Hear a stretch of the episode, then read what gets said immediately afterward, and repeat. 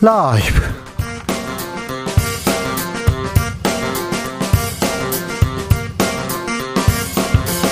2023년 5월 31일 수요일입니다. 안녕하십니까. 주진우입니다. 오늘 새벽 경보 문제 많이 놀라셨죠. 다짜고짜 대피부터 준비하라는 말에 출근을 해야 할지 피난을 가야 할지 대혼란이었다 이런 얘기 많이 들립니다. 행안부에서 오발령이다 이렇게 얘기했는데요. 서울시는 아니다 과잉 대응일 뿐이다 이렇게 책임 공방 오가고 있습니다.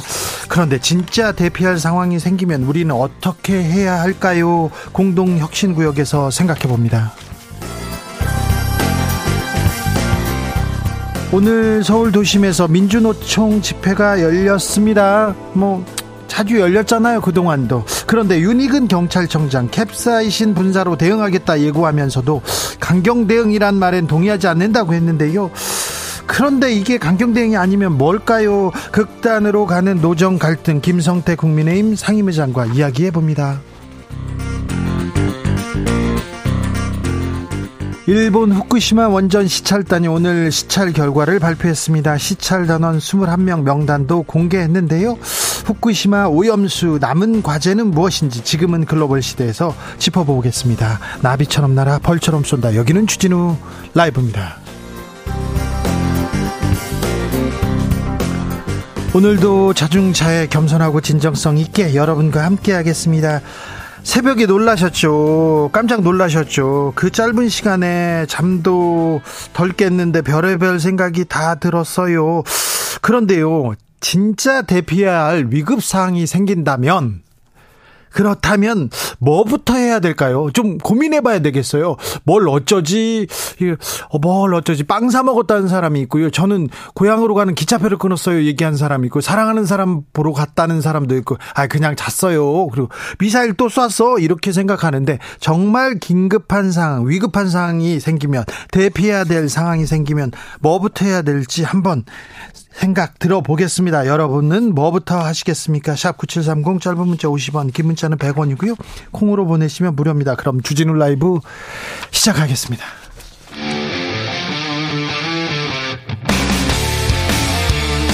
탐사보도 외길 인생 20년. 주 기자가 제일 싫어하는 것은?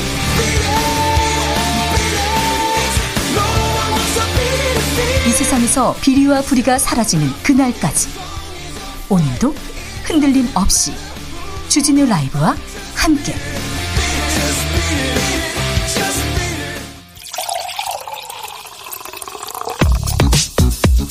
진짜 중요한 뉴스만 쭉 뽑아냈습니다. 주스 정상근 기자 어서 오세요. 안녕하십니까. 오늘 아침 북한이 우주 발사체를 발사했습니다. 네, 북한은 오늘 오전 6시 29분 평안북도 동창리 일대에서 인공위성을 탑재했다고 밝힌 우주 발사체를 발사했습니다. 어, 그러나 발사는 실패했는데요. 합동참모본부는 해당 발사체는 비정상 비행으로 어청도 서방 200여 킬로미터 해상에 낙하했다라고 밝혔고요.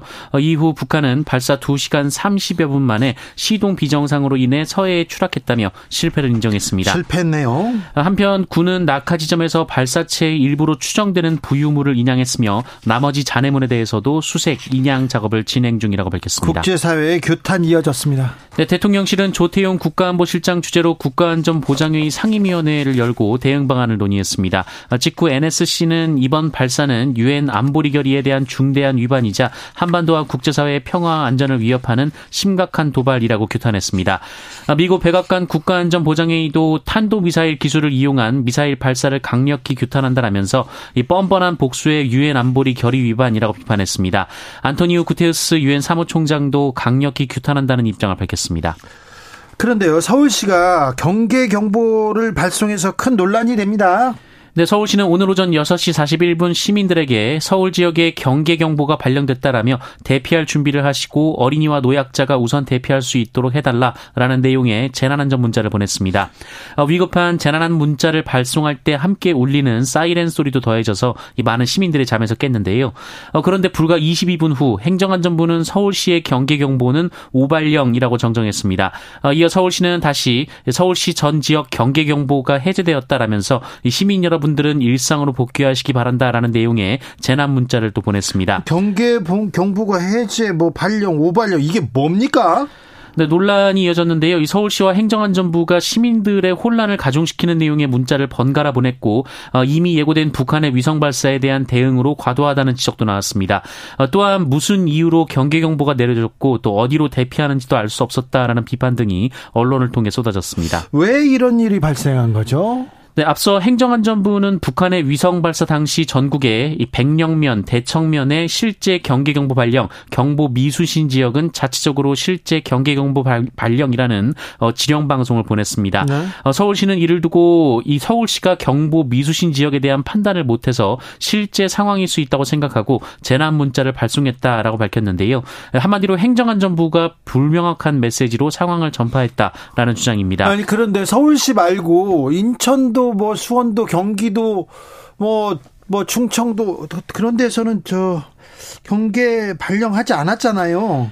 네, 행정안전부는 17개 시도 중에서 왜 서울시만 오해했겠나라며 문구를 제대로 읽지 않은 것이라고 반박했습니다. 그러자 오세훈 서울시장 긴급 기자회견을 열었습니다. 네, 오세훈 서울시장은 긴급 기자회견을 통해 혼선을 빚어 송구하다라고 밝혔습니다. 아, 하지만 오발령은 아니었다라고 말했습니다. 아니 행안부에서 오발령이라고 했는데 또 서울시는 또 오발령이 아니라고 하네요. 네, 오세훈 시장은 행정안전부의 경보 발령을 전파받은 서울시 소방재난본부 담당자가 상황의 긴박성을 고려해서 경계경보 문자를 발송한 것이라면서 어, 남쪽으로 발사한 상황에서 서울시로서는 즉각 조치가 필요했다라고 말했습니다. 서울시는 즉각 조치가 필요했다. 네, 알겠어요. 아, 과잉 대응이다, 오발령 아니다 이렇게 얘기하는데 뭐 실수를 했으면 실수했다.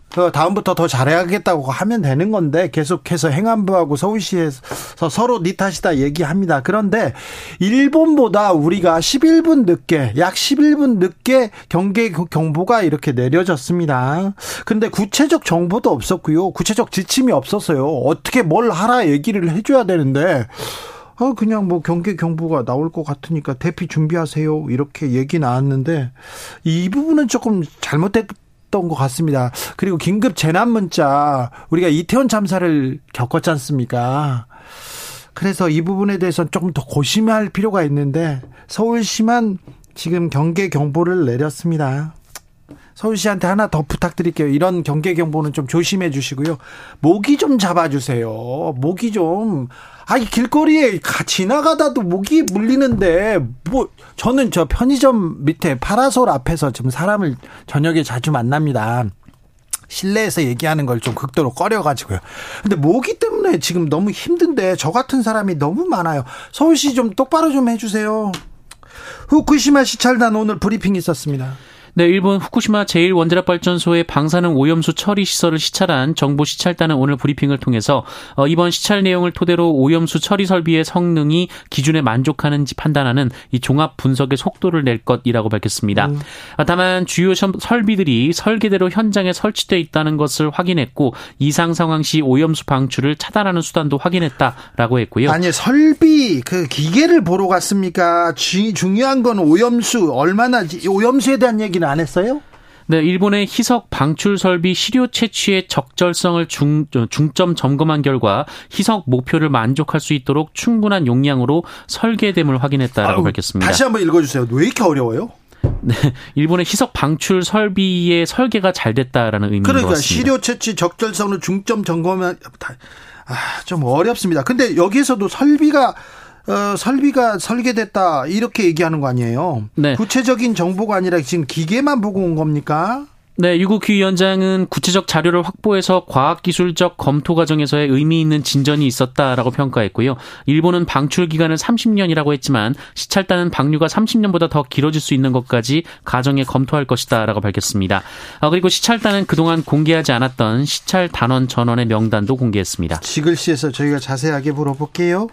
그런데 일본 언론에서요, 우리나라 초계기 지침 철회할 것이다 이런 보도가 먼저 나왔습니다. 네, 우리 군이 다음 달 개최될 것으로 알려진 한일 국방장관 회담을 앞두고 지난 2018년 일본과의 초계기 갈등 이후 마련된 일본 초계기 대응 지침을 철회할 준비를 하고 있다라고 니온게이자이 신문이 보도했습니다. 한일 레이더 초계기 갈등은 지난 2018년 독도 인근에서 조난한 북한 어선을 수색 중이던 한국 해군 광개토 대항함이 함정 바로 근처로 날아온 일본 해상자위대 초계기를 향해 사격 통제 레이더를 겨냥해 비쳤다. 어, 일본이 이렇게 주장하면서 불거졌는데요. 우리 정부 정부는 뭐라고 합니까? 어, 우리 정부는 그런 적이 없고 일본 초계기가 관계토대함 근처에서 저공 위협 비행을 했다고 반박한 바 있습니다. 네. 어, 그래서 니케이가 한국 함정이 레이더 조사를 했다는 일본 측 견해에는 변함이 없다라고 밝혔는데요. 어, 그럼에도 불구하고 우리 측의 지침을 철회하면 사실상 일본 측 주장을 인정하는 것이라는 지적도 나오고 있습니다. 이 부분도 김종대 전 의원한테 자세하게 물어보겠습니다.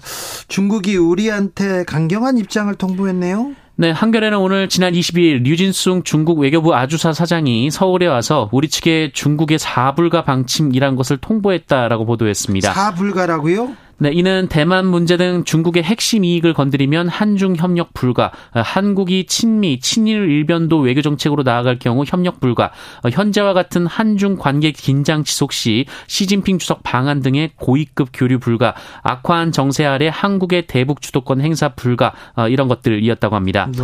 어, 류진순 사장은 이 최영삼 외교부 차관부 등에게 자신의 방안은 관계 개선이 목적이 아니라 이 추가 피해 방지를 위한 것 이렇게 밝혔다고 하는데요. 어, 김태효 폼페이오 국가안보실 1차장과도 비공개로 만났다고 한겨레는 전했습니다. 네. 아울러 중국 측은 문재인 정부의 이른바 사드 3불 정책도 존중하고 재확인해 줄 것을 한국 정부에 촉구했다라고 한겨레는 보도했습니다. 중국과의 관계를 어떻게 풀어내느냐 우리 아, 경제와도 안보와도 밀접한 관련이 있는데 어찌 하는지 좀 지켜보겠습니다. 민주노총이 대규모 대규모 집회를 열고 있어요. 경찰은 캡사이신 많이 준비했더라고요. 네, 민주노 총은 오늘 오후 4시부터 서울 세종대로에서 대대적인 집회를 열고 있습니다. 서울에서만 2만 명 참가가 예정돼 있었는데요. 어, 일정상으로는 오늘 오후 5시쯤 모두 마무리될 전망인데 어, 경찰은 집회 통고 시간을 지나 차로 점 차로 점거 등 이 불법 행위가 벌어진다면 즉시 해산시키겠다고 경고한 바 있습니다. 어, 윤희근 경찰청장은 오늘 남대문 경찰서에서 열린 경비 대책 회의를 직접 주재했는데요. 어, 현장이 아님에도 기동복까지 입었습니다. 어, 윤희근 청장은 기자들과 만난 자리에서 이 집회 대응 과정에서 캡사이신을 사용할 수도 있다라고 밝혔고요. 어, 뉴스원에 따르면 경찰은 캡사이신 장비 3,800대를 준비하고 있다라고 합니다. 3,800대나요? 이거 너무 좀 강경 대응 기조 아닙니까? 네, 윤희근 청장은 강경 대응 기조에 대한 기자들의 질문에 강경 대응이라는 표현에 동의할 수 없다라고 했고요. 어, 또한 2년 전 폐차된 살수차 제도입 계획에 대한 질문에는 시간을 두고 말씀드리겠다라며 여지를 남겼습니다. 경찰청장이 직접 거기 가가지고 막 대책 회의 열고요. 캡사이신 기계라는 게 뭐냐면요. 이 빨간 뭐 염료나 그 물감 같은 거예요. 물감 같은 걸 찍 쏘아가지고 그분이 그분이 과격 시위를 했다, 불법 시위를 했다. 그러면 어, 못에 빨간 물감이 묻어요. 그럼 그 사람을 검거하기 위해서 이걸 쏘는 건데 이게 음, 검거를 위한 기계인데 장비인데 음, 자 일단 불법 으로 간주되면 어, 강경 대응하겠다 이런 얘기입니다. 그런데 농성장에서 유혈 사태도 벌어졌어요.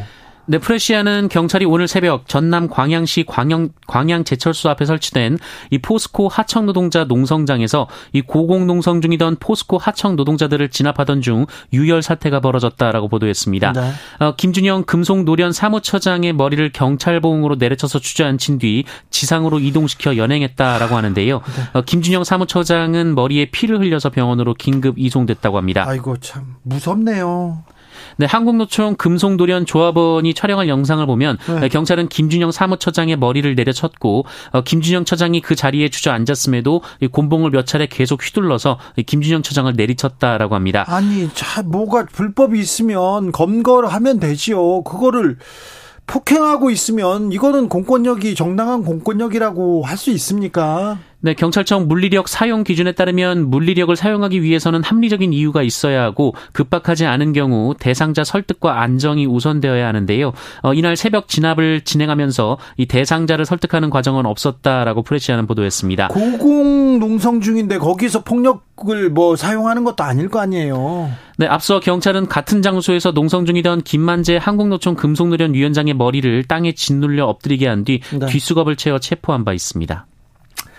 아, 캡사이신 장비는 이게 빨간 염료에다가 거기다가 또 체류액을 탑니다. 체류가스도 같이 이렇게 파는데 어, 뭐 집회하는데 체류탄을 쏜다, 체류가스를 보낸다 이렇게 하면요. 그래서 강제 해산시키겠다고 하는데 그러면 또 거기에서 또 시위대가 과격하게 대응할 가능성이 있습니다. 보통 저 대학교 다닐 때만 해도요. 대학교 다닐 때만 해도 체류탄을 이렇게 쏘면요. 너무 매워요. 그래서 그걸 막기 위해서 그걸 저지하기 위해서 화염병을 들고 나오고 돌을 던지곤 했습니다.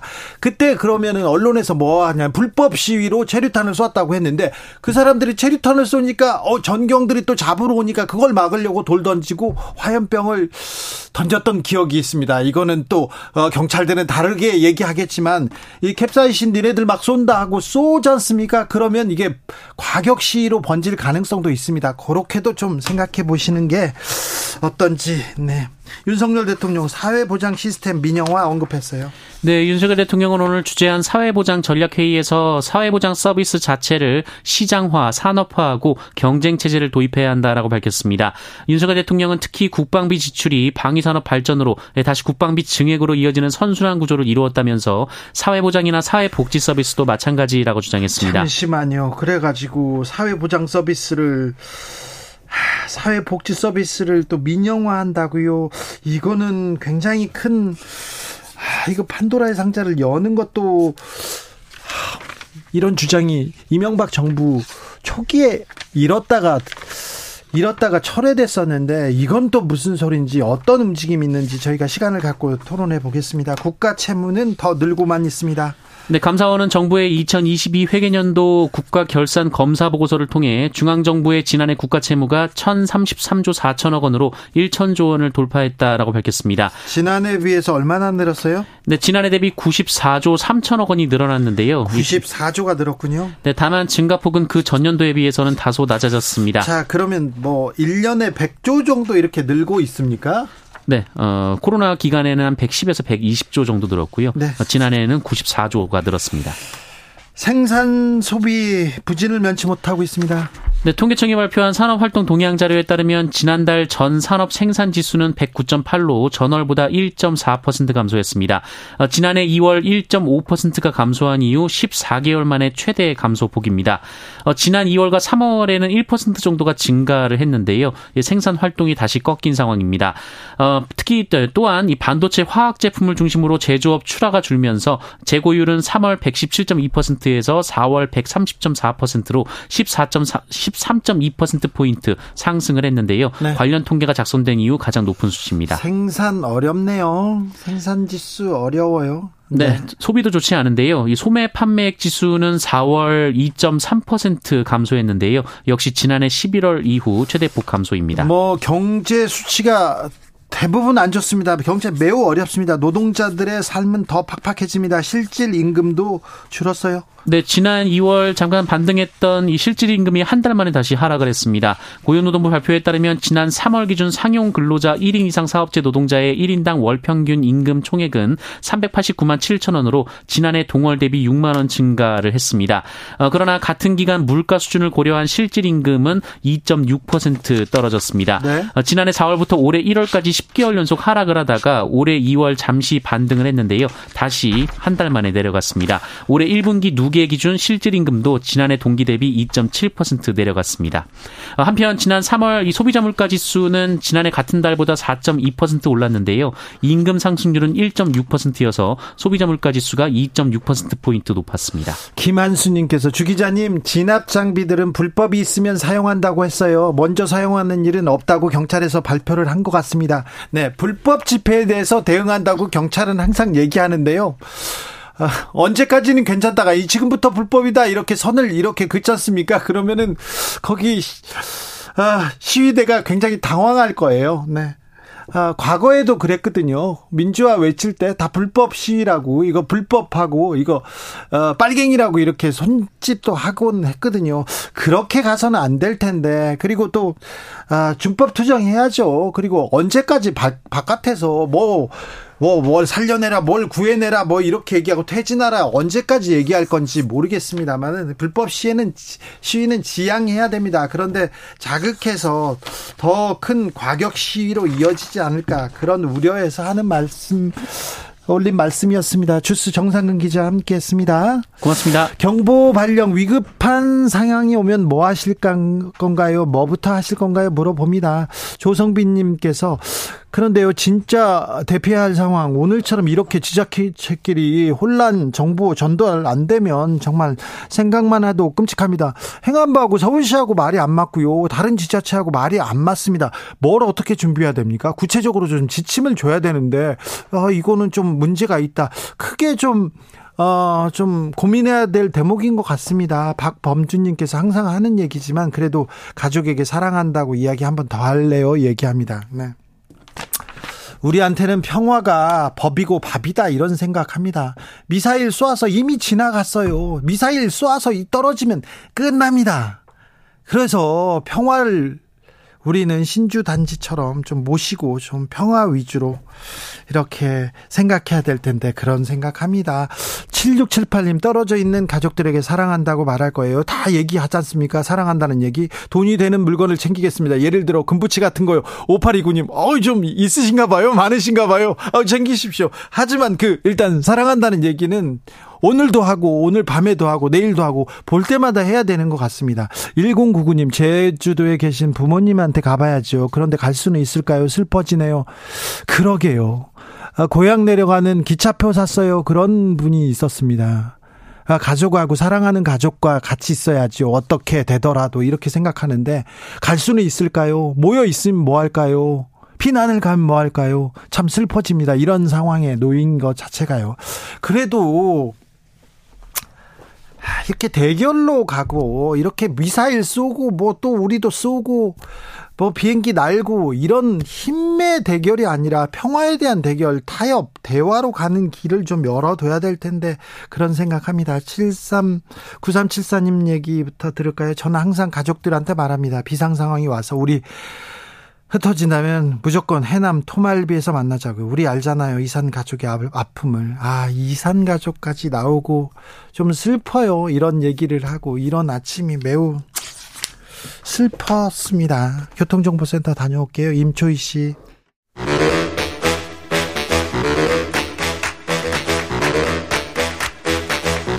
이것이 혁신이다. 여야를 내려놓고 관습을 떼버리고 혁신을 외쳐봅시다. 다시 만난 정치 공동 혁신구역.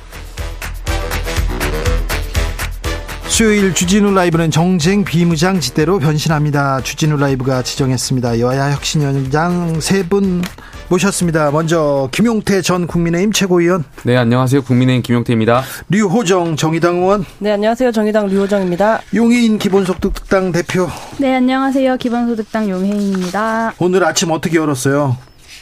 괜찮으셨어요? 용해인 대표? 일단 그 베란다로 나가서 방송을 들었고요. 네. 그리고 짐을 쌌습니다. 짐을 쌌어요? 네. 근데 그 애 엄마가 되니까 이런 때도 좀 다른 생각이 들죠. 예전 같았으면 근데 그냥 이렇게 아 뭐야 이러고 넘어갔을 수도 있을 것 같은데 네.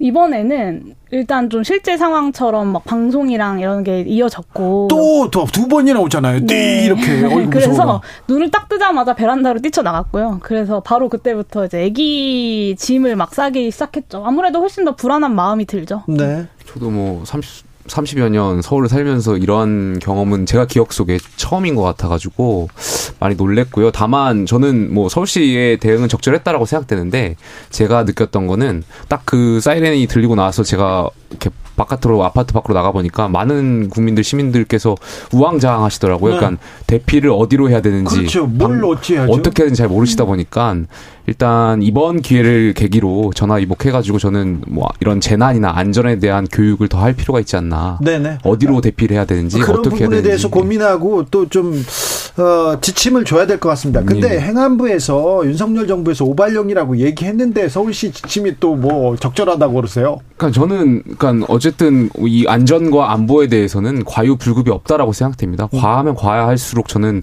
그 만전에 대비를 해야 된다고 만반에 대비를 해야 된다고 생각합니다. 저는 도로 위에 있다가 방송국 이동하다가 문자를 받았거든요. 그 새벽에 움직이고 계셨네요. 네. 부지런하신 류호정. 수요, 일이좀 그렇습니다. 그런데 이제 뭐 어쨌든 나중에 오발송이라고 하고 나중엔 또 뭐 경보 해제라고 하고 하는 거 보면서 아니 그냥 오발송이면 오발송이고 해제면 해제지 어떻게 이 이거 하나도 그냥 넘어가는 일이 없는가 하는 생각이 네. 또좀 이어서 들기도 했습니다. 오발송이라는 단어도 좀 그래요. 막 이게 뭐야 오발탄이야 뭐야 이거 이걸 또 해석하게 되는데 계속 문자를 읽어야 되는 그런 상황이었는데 아, 그런데 너무 대결, 힘 대 힘 이러다가 지금 너무 좀 긴장이 고조되고 있는 거 아닙니까? 근데 지금 국제 정세가 그럴 수 그렇게 빨려가는 추세인 것 같아요. 그러니까 지금 신냉전이라고 많이들 학자들이 표현하는 것처럼 그만큼 아, 이 동북아 그러니까 특히 한반도를 둘러싼 긴장 상황이 굉장히 고조되고 있는 상황이고요. 네. 어쨌든 뭐 이러한 상황에서도 저는 대화가 필요하다라고 생각하지만 네. 어쨌든 저는 북한의 이러한 도발 행위에 대해서는 강하게 저는 대처해야 된다고 생각합니다. 네, 일단 뭐 추세 그 신냉전으로 빨려 들어가고 있는 추세다 이런 말씀 주셨는데, 근데 그 윤석열 정부의 가장 큰 문제는 그런 국면 속에서 정부가 주도적으로 뭘 하겠다라는 것이 전혀 보이지 않는 점, 그냥 어, 미국과의 어떤 가치 동맹이라는 이름으로 무조건 따라가고 있는 어, 모습들이 더 국민들의 불안감을 이제 키우고 있다라는 생각이 들고 어 이른바 오발령 사태로 윤석열 정부가 이런 사안에 사실 전혀 대처할 준비 체계가 되어 있지 않다라는 것이 이제 드러났 있다고 생각합니다. 그래서 어 국민적으로 오늘 이 불안이 그냥 새벽에 잠깐 한 10분 정도 불안했던 것이 아니라 앞으로 만약에 이런 일이 또다시 발생한다면 그때는 정말 제대로 체계적으로 대피나 이런 것들이 될 것이냐에 대한 불안감이 남아 있을 것 같고요. 오발령 관련돼서 언론에서도 보도를 했고 저도 좀 확인을 부처들에 해봤는데 그러니까 어느 정도 좀 사실관계 확인이 된 부분은 그 공작사 중앙방공통제소에서 발사체를 폭 그 포착을 해서 민방공망으로 알렸고 행안부가 관리하는 센터에서 17개 시도를 알렸다. 여기까지는 좀 사실이 확인된 것 같아요. 근데 그 다음부터 이제 행안부와 서울시의 입장이 좀 갈, 갈리는 것 같고 저는 좀 제가 행안위에 마침 있어가지고 좀 이 부분을 소상히 좀 파악해야겠다는 생각이 들고 과, 과한 것이 모자란 것보다 낫다라고 얘기하셨고 오늘 유상범 국민의힘 수석 대변인도 그렇게 얘기하시고 오세훈 서울시장도 그렇게 얘기하셨는데 저는 사실 그 멘트에 좀 화가 났어요.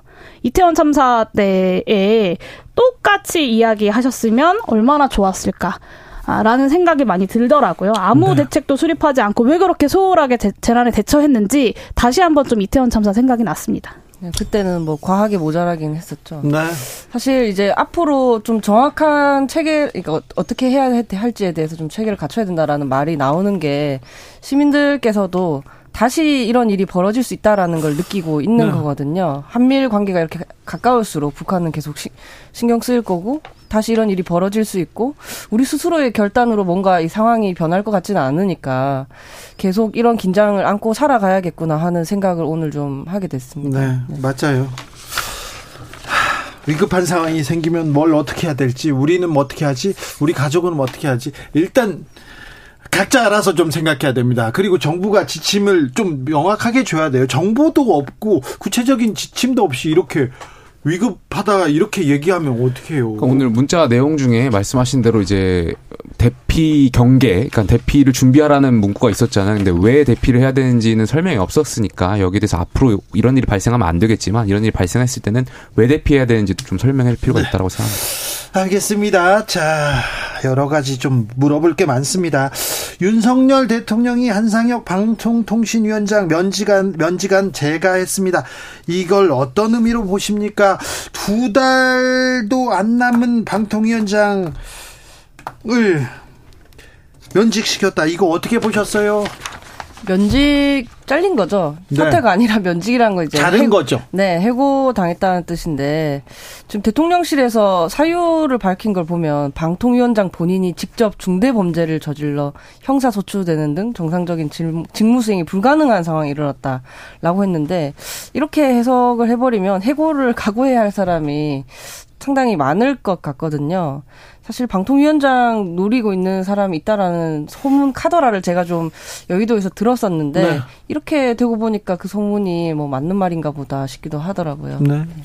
네, 일단 뭐 정부 여당에서는 제가 어제도 이제 다른 방송에서 국민의힘 지도부에 계신 분이랑 좀 토론을 했는데 이 한상혁 방통위원장이 이제 기소된 이야기를 계속해서 하시더라고요. 근데 사실 이게 기소만이 문제가 아니잖아요. 윤석열 대통령 당선되고 임기 시작하고 지난 1년 동안 한상혁 방통위원장 전, 전현희 그 권익위원장 해가지고 국무회의에 참석도 못하게 하고 여당에서 얼마나 많이 흔들었습니까? 사실상 왕따를 시키고 괴롭힘을 통해서 찍어내려고 했던 건데 이 1년 동안 이어져 왔던 상황은 못 본 채 하고 기소된 것만 이야기하고 있는 게 참 이렇게 눈 가리고 아웅하는 거다라는 생각이 들고 합법적인 폭행 방식으로 어떻게든 괴롭혀서 내쫓으려고 하다가 안 되니까 불법을 감수하더라도 어, 한, 한상혁 방통위원장을 면직시키겠다라고 해서 면직을 시킨 거고 이 모든 것들이 좀 총선이 얼마 남지 않아서 사실 임기도 두 달밖에 안 남지 않았습니까? 총선이 얼마 남지 않아서 좀 너무 조급한 마음에 무리수를 두고 있는 것이 아닌가라는 생각이 듭니다.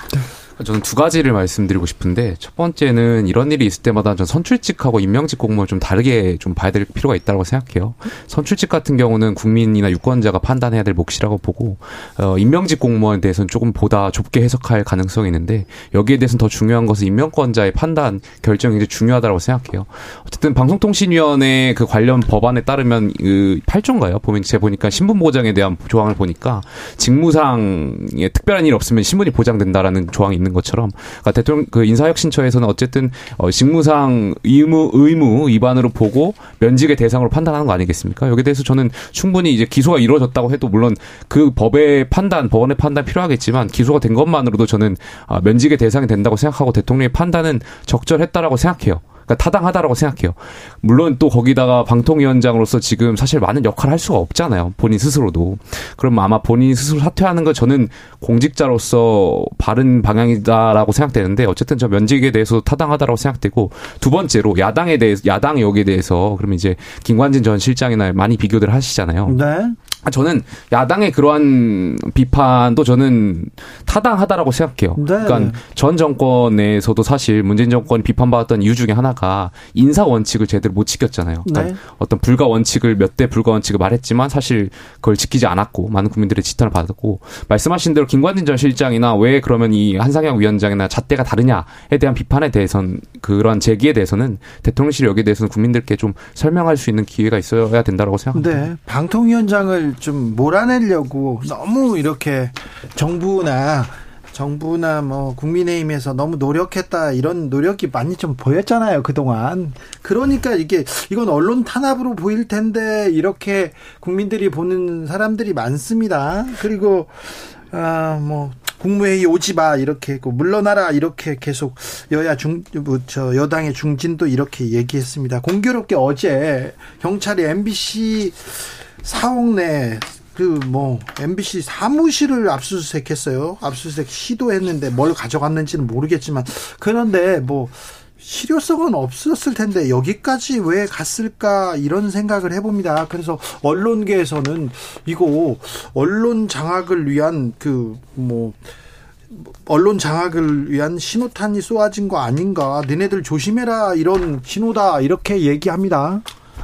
어, 일단 법원에 정당한 압, 압수수색 영장을 받아서 이제 발부된 것이니까요. 뭐 그거에 대해서 원칙대로 말씀을 하시 말, 원칙을 말씀하면 사실 뭐 문제는 없다라고 말씀드리고 싶은데 아, 또 한편으로 이제 개인적으로 생각해 보면 개인정보법 물론 중한 범죄죠. 여기에 네. 대해서 71조에 따르면 어, 징역도 굉장히 큰 중대 범죄인데 물론 굉장히 중한 범죄고 근데 전례를 비추어 봤을 때 이것을 위반한 혐의로 해가지고 압수수색을 발부한 것이 있을까? 네. 물론 이- 있을 수는 있겠지만 그래도 이게 지금 굉장히 자칫 국민들께 잘못된 시그널을 줄 수도 있고 그러니까 굉장히 한동훈 예민한 장관 예. 한동훈 장관 건드리면 이렇게 큰일 나 이렇게 뭔가 좀 저는 감정 싸움으로 흐르는 형태로 번지는 것 같아가지고 이런 것은 조금 좀 다시 한번 생각해 볼 필요가 있고 물론 수사기관이 저는 뭐 적절히 판단했을 거라고 믿는데 아무튼 그 점은 예, 좀 예. 네, 지적받을 무슨 대목입니다. 말씀을 하실 건지 알고 네, 있습니다. 그이 임모 기자가요. 바이든 날리면 보도했던 그 기자거든요. 네. 그리고 압수수색 영, 그러니까 이 뉴스룸까지 뒤질 이유가 없는데도 불구하고 이렇게 무차별적인 압수수색을 하는 건 사실은 겁주기.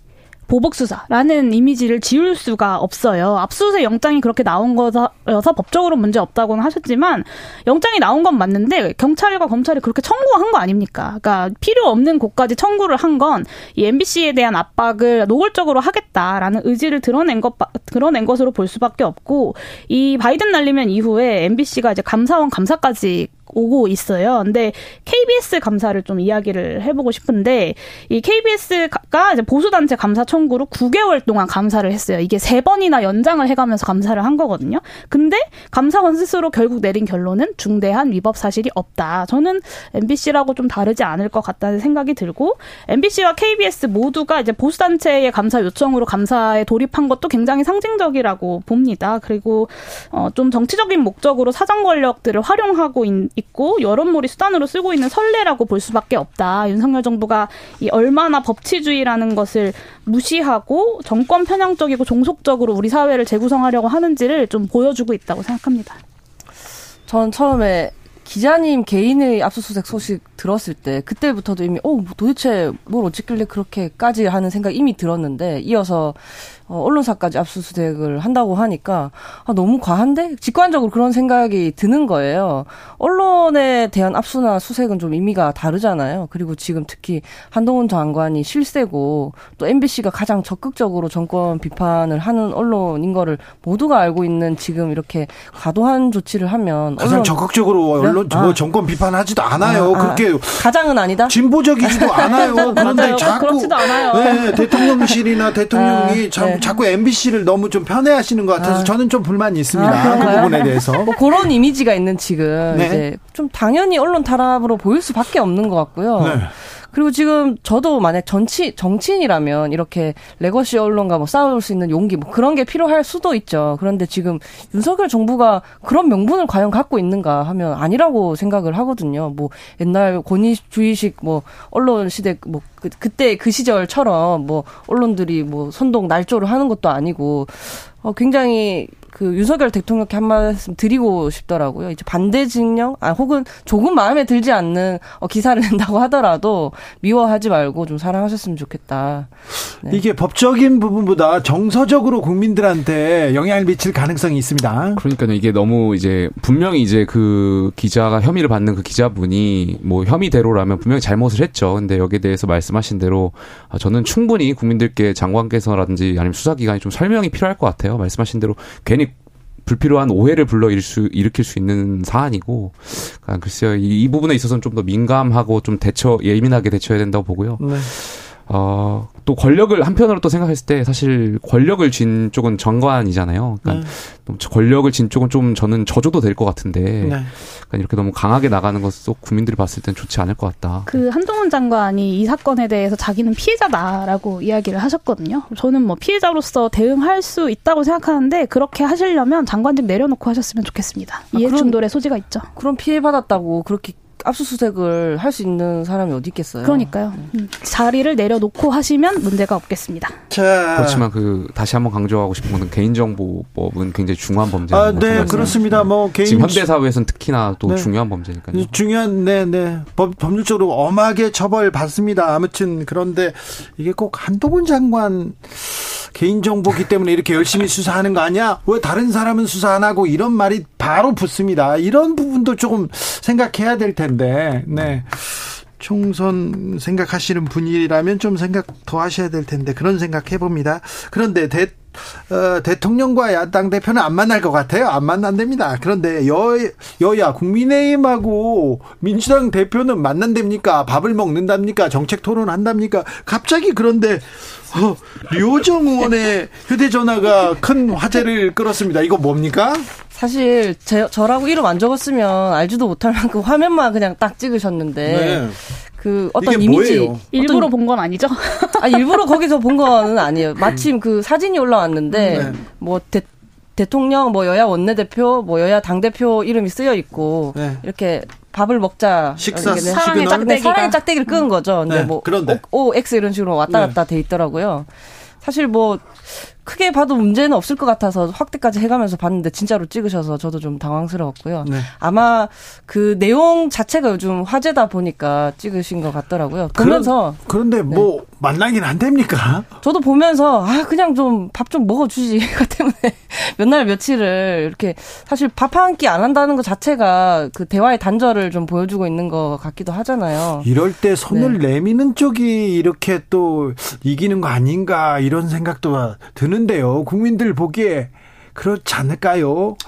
대통령하고 야당 대표 말씀하시는 거. 뭐 여, 야당 여- 대표들 간에도 그렇고. 예, 어디든 여야 대표는 저는 지금 정책 토론이 이제 성사될 것처럼 이제 보여지는데 안 될 거예요. 저는 근데 여야 대표 서로에게 윈인이라고 생각해요. 지금 양당 대표가 사실 당내에서 그렇게 좋은 상황은 아니고, 네. 그러니까 뭐 새로운 어떠한 타겟책을 필요한 상황에서 예. 어, 서로에게 윈인되는 정, 그 결과물을 도출할 수 있을 거라고 생각돼요. 약간 김기현 대표 같은 경우도 사실 여당에서 당 대표의 어떤 존재감이 드러나지 않는다라는 비판들이 있잖아요. 뭐 최고위원들의 설화가 계속 이어지는 가운데도 리더십 보이지 않는다. 뭐 이러한 것들 또 당 대표가 여러 번 뭐 공개적인 행보를 했음에도 불구하고 언론의 주목도가 사실 떨어진 것도 있고요. 그러다 보면 야당 대표와 이런 만남을 통해 가지고 안정적인 여당 대표의 모습을 국민들께 보여주고 싶을 거고요.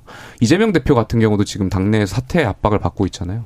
뭐 그런 과정에 또 만약에 이재명 대표가 당권을 굉장히 강하게 잡고 있었더라면, 그러니까 지금 사퇴 압박이 없었더라면 저는 여야 대표를 안 만나도 될 거라고 판단하겠지만 어쨌든 지금 이재명 대표도 이것을 타개할 새로운 모습, 그러니까 여당 대표를 만나가지고 어떤 주도권을 쥐는 그런 모습을 보여주고 싶어 하기 할 거기 때문에 네. 저는 여야 대표 TV 토론이 성사될 것 사퇴 압박이 크지 않기 때문에 크지 않기 때문에 안 만나도 될 것 같다 이런 생각도 할 것도 같아요. 저는 만나서 뭐 하냐라는 생각이 사실 들어요. 그러니까 당 대표들이 당 대- 만나서 만나야 되는 거 토론을- 아닙니까? 토론을 한다고 상상을 해봅시다. 물론 뭐 용산에서 여의도 소문에 의하면 용산에서 별로 탐탁지 않다, 않는다는 소문이 있어서 실제로 성사될지는 지켜봐야겠지만 이 국민들이 관심 있는 현안에 대해서 1당과 2당의 대표가 만나서 국민들한테 답을 줄 수 있는 토론을 해야 될 거 아닙니까? 근데 만나서 자기 할 말만 하고 끝날 거면 그건 그냥 전파 낭비에 불과하죠. 그러니까 토론 TV 토론은 거기에 그칠 가능성이 커요. 네. 특히나 그 전파 낭비에 불과한 거죠. 예전에 이제 그 외교 문제에 있어서 김용태 전 최고가 하셨던 말씀 중에 기억이 남는 게 외교는 뭐 한 번에 결론을 내는 게 아니다 이런 말씀을 하셨었는데 저는 사실 이제 그런 판단에 동의하진 않거든요. 그러니까 원래 정상회담 은 합의할 것들을 많이 합의하고 결정할 것들을 협의하고 물밑에서 작업과 대화와 소통들이 쭉 이루어진 다음에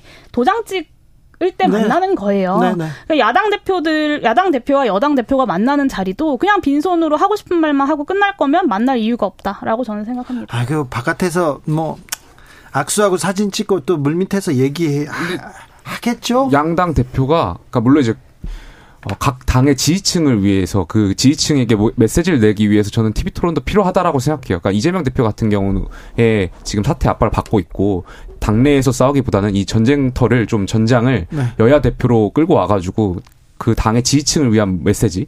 그러니까 전 사실 그렇게 되면, 그러니까 대통령 선거를 앞두고 저희 야- 양당 대표들이 토론했을 때가 있었잖아요. 예. 그때는 국민의 목소리를 귀 기울이려 했겠지만, 그러니까 지금은 사실 올해는 선거가 없다 보니까 네. 아마 양당 지지층을 위해서라도 좀 만나 가지고 좀 메시지를 내려고 하지 않을까. 제가 좀 과도한 기대일 수 있는데 원혜인 대표, 용혜인 대표님 말씀하신 것처럼 보통은 뭐 어떤 물밑 작업 있고 나서야 만나지만 지금처럼 너무나 경색되어서 사실 더 굳어질 것도 없는 상황에서는 차라리 이것을 계기로 네. 해서 여야 합치에 불꽃이 살아나는 그런 계기로라도 좀 작용했으면 그러니까요. 좋겠다는 생각이 들어요. 만나기라도 했으면 좋겠어요. 뭐든지 좀 했으면 좋겠는데 너무 안 한다 이런 시각도 있어요. 국민들은요. 아, 대통령이 음, 거부권을 행사한 간호법 재투표 부결됐습니다. 자 그러면은 또 노란봉투법은요, 방송법은요 이렇게 계속 첨예한 이슈 이렇게 계속 야당이 단독 처리하고 그 다음에 대통령 거부권 행사하는 거 아니냐 이러다가 계속 경색 가기만 경색 국면으로 가기만 할 거 아닌가 이런 우려 계속됩니다. 그렇게 될 수밖에 없겠죠. 지금 우리 정당이 그렇잖아요, 상황이. 여당은 야당 대표를 당 대표로서 인정하지 않는 상황이고, 네. 야당은 여당을 또 인정하지 않잖아요. 뭐 탄압이다, 검찰 독재다, 그러니까 정부와 여당을 강하게 몰아붙이고 있고, 또 여, 여소야대 상황이고, 대화가 실종된 상황에서 저는 앞으로 계속 거부권의 정치가 이어질 수밖에 없는 상황인 것 같고요. 그러니까 저는 그 노란봉투법 관련해서, 그러니까 야당이 어떻게 보면 힘으로 밀어붙였잖아요. 근데 이게 여야가 가치적으로 되게 첨예하게 대립하는 상황인데, 저는 그런 측면에서 좀 야당 대표에게 좀 아쉬운 점이 있어요. 그러니까 무슨 말이냐면 그러니까 이 정도의 노란봉투법을 본회의에 상정할 정도면 저는 대국민 담화를 좀 해야 되지 않았을까. 그러니까 이렇게 본회의를 통과하더라도 대통령 거부권이 예상되는 상황이고 그렇다면 정말 야당 대표가 왜 이것을 본회의에 힘으로 밀어붙여야 되는지에 대해서 국민들께 좀 상세하게 설명하고 이런 게 정치 아니겠어요? 근데 그런 거 없이 그냥 야당이 그냥 밀어붙인 거잖아요. 민주당에서 설명을 하는데요. 그러니까 그, 그건 기사가 안 나오고 그러니까 저는 그러니까 야당 대표가 이 정도의 사안이면 네. 담화문이라든지 기자회견이라든지 이런 걸 저는 했었어야 된다고 판단합니다. 어, 국민의힘이 이제 정부 그리고 이제 국회는 또 민주당이 꽉 쥐고 있잖아요. 네. 이렇게 서로 꽉 쥔 채로 대화는 하지 않으려는 현상이 지속되니까 저는 앞으로의 일도 걱정인 게 어, 굉장히 중요한 안건을 다룰 때 고민 또한 덜 하게 되지는 않을지 우려스럽더라고요.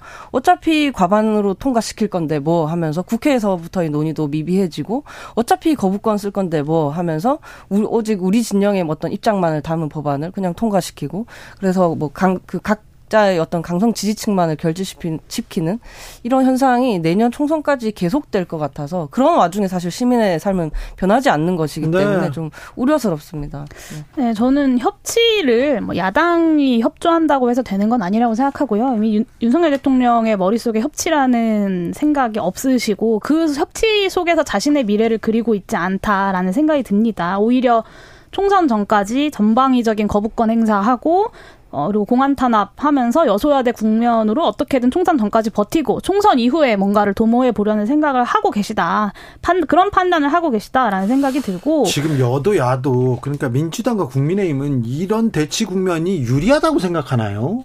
저는 그것에 대해서 뭐 각자가 책임을 져야겠지만 사실 오히려 그러니까 후쿠시마 오염수 방류를 수용하거나 아니면 강제동원 해법 같은 것들을 수용하는 이런 돌이킬 수 없는 결정을 만약에 협치라는 이름으로 하게 된다면 저는 그게 더 큰 문제라고 생각합니다. 그래서 이 협치 프레임에 굳이 그거 자체에 대한 가치를 부여해서는 안 된다라는 생각이 들고 아 그걸 동의해 줄 수는 없겠죠. 음, 그렇죠. 그리고 이제 대통령실에서는 여러 차례 이제 거부권 행사 의지를 밝히고 있는데 저는 야당이 이거 두려워하면 안 된다고 생각합니다. 오히려 21대 국회에서 논의해 왔던 여러 가지 개혁 입법 법안들 착착 심사해야 된다고 생각하고 대통령께서 거부권 10번 쓰시고 20번 쓰십시오. 그것에 대한 책임은 대통령께서 지시는 거고 그 야당도 뽑아준 국민에게 그것이 응답하는 길이라고 생각합니다. 그런데 정치 셈법, 정치 공학자들 아닙니까? 이게 총선에 유리한가, 이게 나의 공천에 유리한가 다 생각하는 사람들인데 지금 거부권 전국은 계속될 것 같습니다. 과연 누구한테 유리할지는 그런데 이 거부권, 이 대치 상황에 국민은 없다, 민생은 없다. 안타깝다 이런 생각 해봅니다. 어, 김남국 의원이 며칠 만에 이제 국회에 나타났어요. 그런데 국민의힘 어, 국민의힘 조사단에서 여러 얘기를 하고 있는데 이것보다도 더불어민주당 대학생들이 아 김남국 이러면 안 된다 얘기하는 사람들이 있고 또 이 이렇게 얘기하면 안 된다는 사람들도 비난하는 비판하는 또 대학생 그룹들이 또 나와서 이 내분 내전 양상으로 갑니다. 이 부분 어떻게 보십니까? 민주당의 어떤 주류 정치의 축소판으로 또 좀 가고 있지는 않은지 조금 오히려 조금 구태 보이지는 않을지 하는 생각도 들. 이 갈등 상황 자체가요. 그러게요. 당연히 할 수 있는 비판을 한 건데 어 무슨 자진 사퇴까지 이렇게 요구해 가는 걸 보면서 그 극한의 대립 정치를 또 저기서도 또 실현하고 있는 것은 아닌지 조금 걱정스럽더라고요. 청년 정치는 근데 사실 저희는 모두가 팀플레이 하고 있다고 생각하거든요. 네. 다음 세대로 또 세대 교체도 해야 하고 더 나은 정치를 할 수 있을 거라는 기대감을 드려야 되는데 네. 이런 방식은 좀 아닌 것 같습니다. 제가 뭐 민주당 당원은 아니지만 국민의힘의 입장에서 봤을 때 그 민주당의 주류 세력들이 그 대의원제 폐지라는 걸 통해 가지고 그러니까 전 친위 쿠데타를 일으키고 있는 것 같아요. 궁정혁명이라고도 할 수 있, 그러니까 더 권력을 진 쪽에서 본인들의 어떠한 권력을 더 공고화하기 위해선 당권에 어떤 장악하기 위한 그런 수단으로 지금 경, 어, 쓰이는 것 같아가지고 굉장히 안타까운 면이 있고요. 아, 여기서 무슨 당내 민주주의를 논하고 저는 글쎄요, 저는 민주당의 이 상황이 되게 안타깝습니다. 당권을 당원에게 이렇게 얘기하면 또 또 할 말이 없지만 또 이게 어떤 쪽 그러니까 뭐 친명한테 유리하다 비명한테 유리하다 그 정치 공학에서 나오는 얘기여서 그런 얘기가 나오는 것 같습니다. 네, 저는 뭐 청년 정치인들만 입장이 갈리겠습니까? 사실 뭐 각 정당에서 다양한 사안에 대해서 모든 정치인들이 입장이 갈리고 있고 사실 청년들 이렇게 좀 따로 섹터화해서 보는 게 오히려 청년 정치를 좀 개토화시키고 있는 거 아닌가라는 문제 의식이 좀 있고요. 저는 김 남국 의원 이야기 국민 여러분들께서 좀 지겨워하실 것 같아요. 그래서 여당도 그러니까 책임 있게 진상 규명 못하면서 말잔치만 할 것이 아니라 전, 전수조사 동의하신다면 빠르게 지금 21대 국회의원 전수조사부터 진행하면 좋겠고요. 김남국 의원도 수사나 재판 과정만 잘 버티면 된다라고 생각하시지 않았으면 좋겠습니다.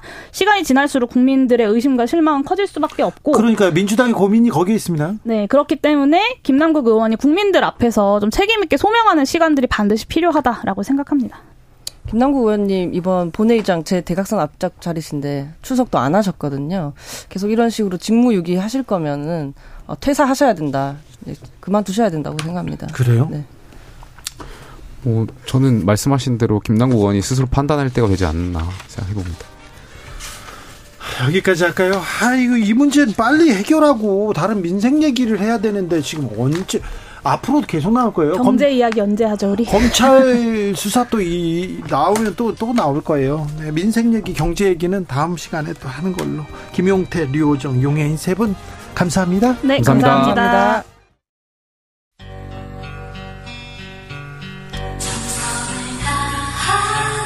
정성을 다하는 국민의 방송 KBS 주진우 라이브. 그냥 그렇다고요.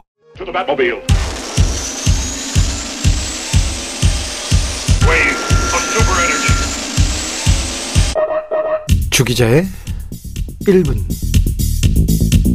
임기 두 달 남은 방통위원장을 면직시켰습니다. 기어이 대통령실은 중대 범죄로 직무 수행 불가능하다고 했습니다만 사실 임기 초부터 방통위원장 날리려는 시도는 계속되었지 않습니까? 같은 날 경찰은 한동훈 장관 개인정보 유출 혐의로 MBC 보도국 압수수색했습니다. 압수수색 시도해가지고 뭘 가져갔는지 모르는데 아무튼 보이는 효과는 컸습니다.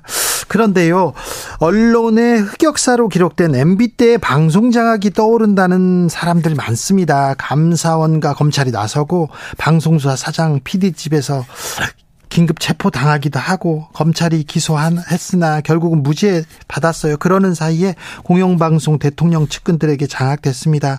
구성원들은 저항했고요. 대대적인 징계와 해고 이어졌습니다. 여기 KBS만 해도요. 경찰이 경찰이 방송국 본관에 진입해서 체포작전 벌이고 그랬습니다. 그때는 말입니다. MB 때 말입니다. 저는 아침에 국정원장 비판했더니 낮에 그냥 잘리더군요. 그리고는요, 수십 건의 고소고발장을 받았습니다. 사실을 말했는데, 제 사건은 경찰과 검사가 매달려서 그렇게 열심히 합니다. 열심히도 수사해요. 원래 무죄인 사건을 무죄받기 위해서 10년 넘게 공권력과 싸워야 했습니다. 왜 우리 판사님들, 왜 우리 검사님들, 이런데 힘을 써야 하는지 참 안타까웠습니다. 그런데 방통위원장은 김효재 방통위원 직무대행 체제로 유지된다고 합니다. 이분 기자 출신으로 한나라당 돈봉투 사건의 주역이셨는데 차기 방통위원장 이동관 대통령 대외 협력 특보 유력하다고 합니다. 이분 기자 출신으로 MB 청와대에서 언론 장악 큰 그림 그리셨다고 지목받는 분인데 MB 때 언론 정책 그야말로 꽝이었다는 평가 받는데 MB 정부 때 언론 핵심 관계자들 감옥 간 분들 많은데 실패했어요. 그런데 그때 사람을 쓴다고요? 그런 분들 다시 방통위원장 시킬 바에는 차라리 검사를 시키십시오. 대통령 차라리 검사 시켜요. 주기자의 1분이었습니다.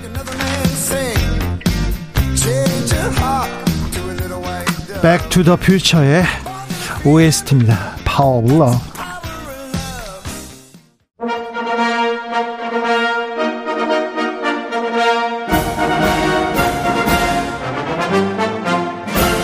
러꽉 막힌 우리 정치의 맥과 혀를 시원하게 뚫어드립니다. 정치 일타 강사 김성태와 풀어봅니다. 정치의 맛. 협치 전문 기술자 분쟁 조절 해결사 김성태 국민의힘 상임의장님 모셨습니다. 어서 오세요. 예, 안녕하세요. 김성태입니다. 김성태 의장님이 방송 들어오기 전에 공부를 많이 하고 계시더라고요. 그래가지고 문답을 다 써놨어요. 그래서 질문지 안 보고 하겠습니다. 그렇게 하세요. 네. 근데 여, 좀 전에 뭐 우리 주 기자님이 왜 이렇게 세게 나왔어요? 아니 좀 요즘 걱정이 많이 돼요. 사, 그렇습니다. 사람이 그렇게 없어요. 예? 네? 두루 좀 동, 등용하셔야지. 그리고 또 왜 그런 분들만 쓰실지. 그런데요. 네. 자, 의장님. 네. 여야 대표 만납니까? 안 만납니까? 정책 토론 합니까? 안, 안 합니까? 제가 지난번에도 이야기했듯이 네. 이 정치권은 사실상 문재인 대통령 때도 그랬고 네. 노무현 대통령 때도 그랬고 박근혜 대통령 이 흔히 말하는 영수회담이라는 거 이 자체를 예. 뭐잘 안 해줘요. 보통 네, 청와대에 있던 사람들이 보면은 그럼 그 물꼬를 어떻게 뜨느냐. 네.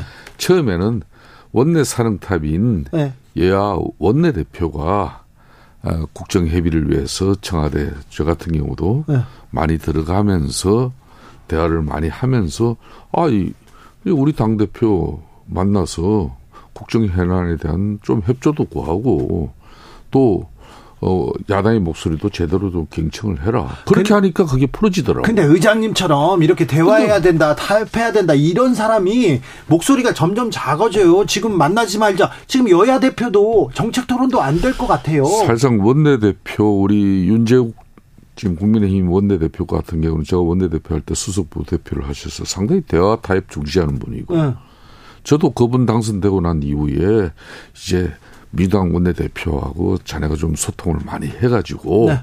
용산에서 뭐 국정 현안 뭐 실질적으로 어, 국회 차원에서 협의가 있으면은 민주당 원내대표가 꼭 같이 들어가라 예. 요청하면은 그래서 아마 우리 윤재 원내대표도 적극적으로 민주당 원내대표에게 제안을 하고 하자는데 그걸 이제 박가원 대표 입장에서는 당 대표 영수회담부터 먼저 해달라 이제 이렇게 하고 이제 또 차일피일 되는 건데 민주당 입장에서도 이번에 인식 좀 바꾸면서 먼저 시작해 보면은 달라져요 이게.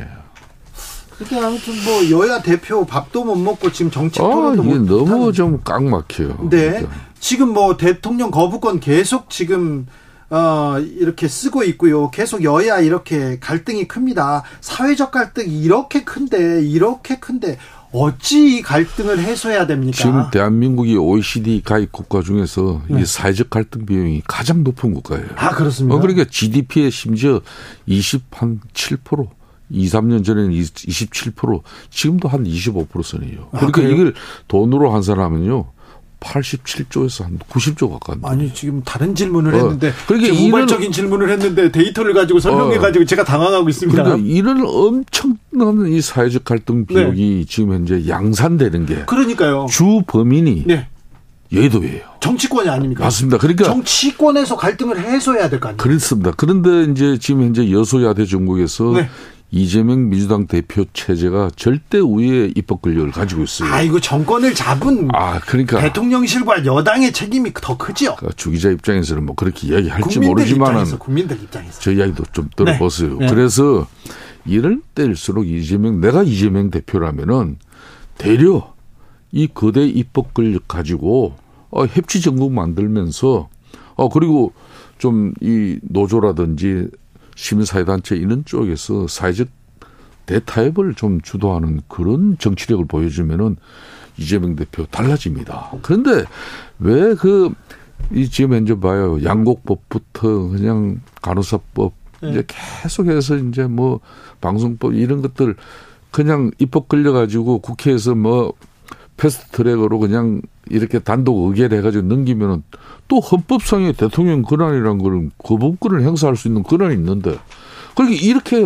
부딪히는 게 과연 이게 바로 사회적 갈등 비용이에요. 아니 그런데 이 전국은 이 나라는 정부 여당이 끌고 가는 거 아닙니까? 힘 있는 사람이 손을 내밀어야죠. 자, 대통령 권력은 절대적으로 힘이 있지만은 네. 국회 입법 권력이 대한민국의 권력은 지금 대통령 권력보다 우위에 있다 해도 과언이 아니에요. 사실입니다, 이거는. 그러니까 입법이 뒷받침되지 않은 정책이라든지 세제 개편 또 기업 규제 완화 있을 수가 없어요. 그런 측면에서 이재명 대표 입장에서는 엄청난 지금 권한을 가지고 있으면서 이걸 제대로 지금 행사하는 어떤 정치적 역량과 마인드가 너무 햅소해요. 자, 편입되고 이걸 나는 좀 고치면은 자. 민주당 국민 지지율 걱정 안 해도 될 거예요. 자, 대통령이 만약 야 지금 나라가 어렵다 국제적 위기 속에서 저 외교 안보의 위기 속에서 지금 민생 경제 살려야 된다. 저 민주당이 도와주십시오. 우리 만납시다. 그리고 손을 내밀지 않습니까? 그러면 대통령 그리고 국민의힘 지지율 올라갑니다. 아 당연하게 네. 윤석열 대통령 인식도 많이 달라져 가지고 네. 그러니까 이제 원내 대표 사령탑들 간에 어, 여의도 부대표단까지 초치해 가지고 용산에서 아, 이렇게 국정의 해난에 대해서 같이 논의하고 또 미국 순방한 결과도 또 여러분에게 보고하겠다 그러는데 네. 왜 그걸 야당이 민주당이 수용을 안 합니까? 제가 보면은 그렇게 한두 차례만 하면은 윤석열 대통령 영수회담 이거 피할 수 없어지는 겁니다. 아, 오히려? 그렇죠. 그러니까 저 이야기대로 하면 민주당 입장에서 한번 해보세요. 달라집니다. 자, 그런데요. 사회적 갈등을 줄이자 이 얘기를 조금 더 해야 되겠습니다. 민노총에서 노조를 지금 그 정부와 여도, 여당에서 계속해서 너무 이렇게 압박하니까 우리는 어 집회로 그 맞설 수밖에 없다 이렇게 하면서 뭐, 뭐 오늘도 큰 집회를 열었습니다. 그런데 네. 그런데 불법 집회로 가면 무조건 뭐뭐 뭐 처벌하겠다 이렇게 해서 강경 대응 이렇게 일변도인데 이러면 또 갈등이 또 고조되는 거 아닙니까? 그렇습니다. 지금 현재 이제 이 노사 관계가 이렇게 최악의 관계로 네. 노정 관계죠, 이제. 네, 노정 관계. 사실 기업 단위 이런 노사 관계에서보다는 지금 현재는 노정 관계가 갈등이 상당히 크게 정폭되고 있어요. 네. 뭐 여러 가지 요인이 있겠지만은 어, 오늘도 지금 현재 어, 대한문 앞에 네. 그리고 이제 청계천 광장 그리고 이제 삼각지 뭐 이런 데 분산해가지고 한 2만 명 정도가 지금 오후부터 네. 집회를 하고 있어요. 네. 이게 이제 엄청난 혼란입니다. 저 같은 경우도 네. 이 방송 마침을 하면 좀 시내에서 예. 정리 약속이 있었는데 포기해버렸습니다. 예. 엄청 지금 뭐, 한. 갈 수가 없죠. 4km 뭐, 저기 대한문에서 저기 강화문 강, 그 로타리까지는 그 얼마 안 되는데도 4km 가는데도 뭐 30분 막 그러는 상황이니까. 경찰이 너무 많아요. 경찰도 어. 교통체증의 주요 기본이기도 합니다. 이, 이 2주 만에 측면에서. 지난번에 이제 건설노조가 네. 그 도심 집회 1박 2일 집회를 통해서 딱 2주 전입니다. 네. 그 엄청난 국민들이나 서울 시민들에게 불펜도 주고 또 볼상사람 모습도 줬잖아요. 그런 측면에서 저는 왜 계속 극한 이 수단을 통해서 네. 이게 집회 시위라는 거는 최종적인 종착역은 협상입니다. 네. 협상력을 좀 더 확고하게 가져가기 위해서 협상을 응해주지 않을 때 이럴 때 써먹는 게 이 집회 시위고 때로는 단식이고 때로는 뭐 어, 삭발 뭐 이런 강경한 투쟁이 이루어지는 건데 이번 건설노조나 민주노총 금속노조의 집회의 최종 종착역은 이건 협상이 돼야 되는 거예요. 네. 근데 집회 시위로서 국민 생활이나 교통 불편 주고 뭐 윤석열 정권에 맞짝 뜨는 어떤 그런 강력한 어떤 의지만 이게 계속 보이면은 이거는 풀어지지가 않는 거죠. 자, 이렇게 이제 좋아요. 저는 이 정도 하면은 네. 지금 노사민정 사회적 대타협을 통해서 그럼 윤석열 정권 입장에서 건설 노조에 대한 뭐 자기 본인들은 탄압으로 받아지지만은 네. 윤석열 정부 입장에서는 건설 노조의 오랜 폐단 폐해를 갖다 척결하겠다는 건데 그런 측면에서 어떤 인식의 차이가 있으니까 이거는 인허선까지 해주시고 우리는 이렇게 개선해 나가겠다 이런 것들이 타협이거든요. 대화의 테이블로 끌고 나와야죠. 그렇죠. 네. 그저 같은 경우도 비공식적이지만은 네. 노조 후배들에게 많은 이런 이야기로 지난번 강원도에서 건설노조 또 강, 그 강원도 조직의 부위원장이 분신으로 사망했지 네. 않습니까? 네. 정말 이 안타까운 일이거든요. 그래서 이제 좀 이런 때 이제 자 이제 집, 집회 시 그래서 극한 대정부 투쟁 네. 또 정권 퇴진 운동 한다고 지금 퇴진이 됩니까? 아무튼 그 민노총의 집회가 국민들한테 지지를 받고 있지 못합니다. 지금 때가 어느 때인데 길거리 막고 이렇게 네. 투쟁한다고 바꿔지지도 않습니다. 그런데 오죽하면 나왔겠냐 이렇게 생각하다가도 국민 불편이 너무 심하니까 또 나왔어. 그러면서 이제 그만해라 이런 시각도 많습니다. 그러니까 민노총도 이제 답답하니까 네. 자 답답해서 얘기해달라고 네. 지금 나온 거 아니에요? 그래서 손을 잡아줘야지요. 그렇습니다. 우리 주 기자님 말씀 뭐 저는 일정 부분 동의를 합니다. 어, 주 기자께서도 저 브라질 룰라 대통령 네. 아시잖아요. 제가 2003년도에 당시 민주노총의 담병호 위원장하고 네. 제가 초청을 받아갔어요. 아 그래요? 룰라 대통령 취임할 당시 네. 2003년 노동계 대표로 불렀군요. 노동대 대표 정치인들 정말 오랜 장시간 비행 끝에 네. 룰라 대통령 심시에 참석했는데 그 룰라 대통령은 심지어 이 이제 볼트 가공하는 거기에서 손가락도 잘리면서 노동자였죠. 네, 노동자였죠. 그렇게 하고 결혼한 지 8개월 만에 자기 부인이 이 질환을 알았는데 네. 폐질환을 알았는데 가난해 가지고 가난 가난해 가지고 제대로 된 치료 한 번 못 하고 8개월 만에 죽어요. 그래서 노동 운동이 시작이 되는 사람인데 네. 이런 사람도 막상 2003년도 대통령 취임하면은 많은 미국을 비롯한 서방에서 유, 뭐 이 브라질 같은 경우는 이제 브라질 경제가 좌파 정책으로 위기에 몰릴 것이다. 네. 그런데 웬걸요? 이 룰라 대통령이 신화, 시장 친화주의 정책을 펴요. 거기다가 각종 경제 규제를 완화시켜버리고 또 외국 자본 투자가 용이하게 만들어주고 주식가 그러니까 채권 시장에 외국 자본이 막 몰려왔어요. 그렇게 해서 수출이 증가하고 무역 수지가 증가하니까 네. 일자리 증가되고 가장 브라질 노동자들이 먹고 살기 좋았던 때가 이때예요. 그렇죠. 지지자. 자, 그래서 네. 제가 지금 드리는 말씀도 그때 룰라 대통령 입장에서도 브라질 노동자의 임금의 평균 임금의 50배를 받는 당시 공무원 이 연금 같은 경우 막 획기적으로 계획을 해버려요. 그왜 공무원 노조가 없겠습니까?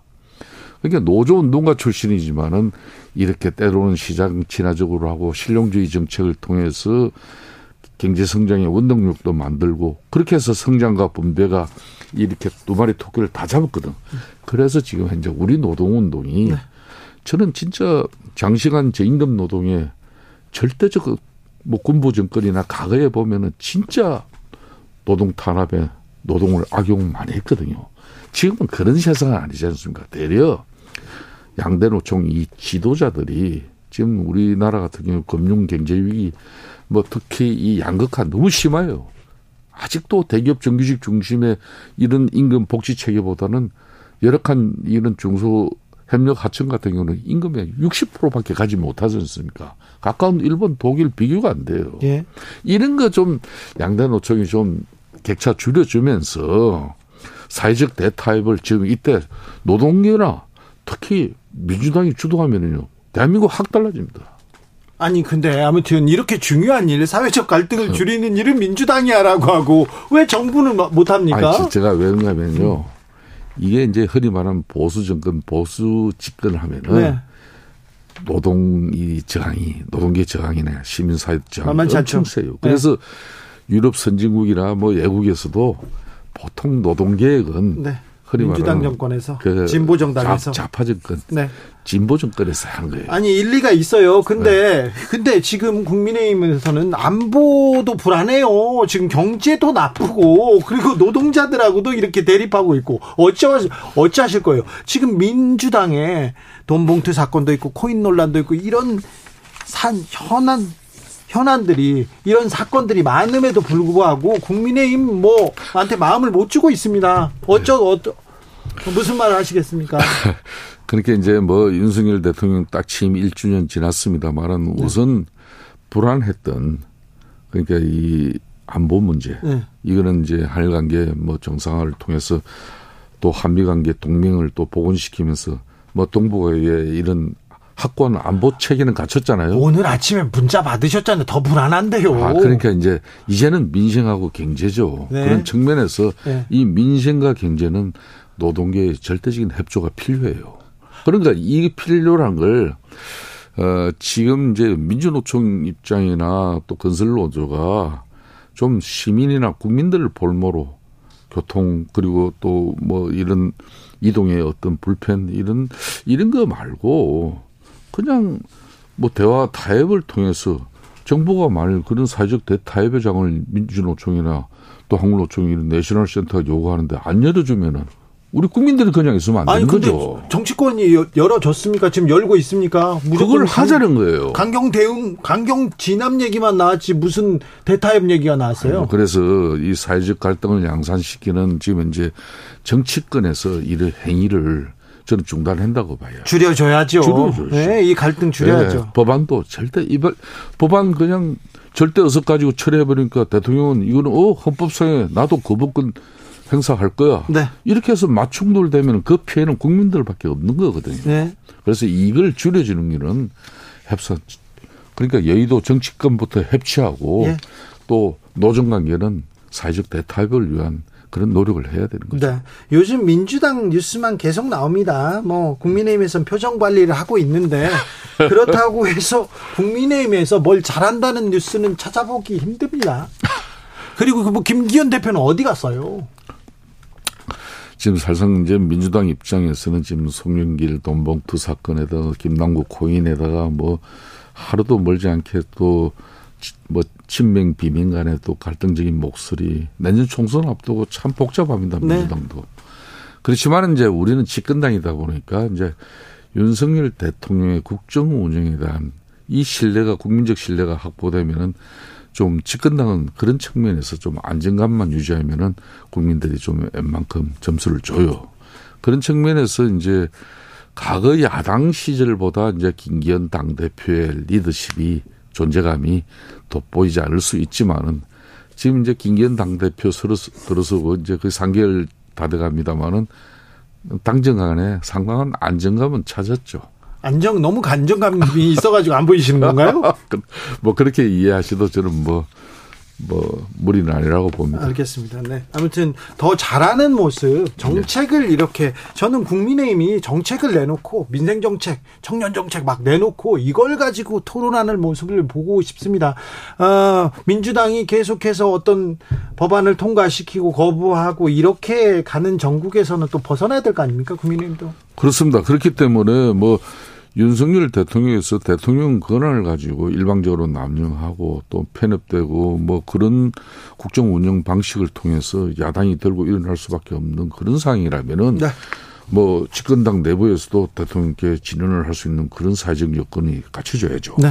그렇지만 그게 아니고 입법 권력과 대통령과 이 불필요한 이 소모전을 언제까지 장기화 가져갑니까? 이건 즉각 중단되어져야 돼요. 그렇죠. 그래서 국회 차원에서는 네. 여야 간에 어렵지만은 이 많은 민생 법안들, 대치 법안들 될 수 있으면 합의로 처리하는 거고 네. 또 그런 측면에서 뭐 또 대통령께서도 또 어, 어렵지만은 네. 여야 간의 협치를 이끌어내는 그런 국정 운영을 또 해나간다면은 좀 달라지겠죠. 김성태 의장님 같은 분이 많아야 되는데 김성태 의장님 같은 분이 국민의힘에서 힘을 얻어야 되는데 그런 네, 문자가 많이 오고 있습니다. 김성태 국민의힘 중앙위원회 상임의장이었습니다. 감사합니다. 예, 감사합니다. 정치 피로, 사건 사고로 인한 피로, 고달픈 일상에서 오는 피로. 오늘 시사하셨습니까? 경험해보세요. 들은 날과 안 들은 날의 차이. 여러분의 피로를 날려줄 저녁 한 끼 시사. 추진우 라이브.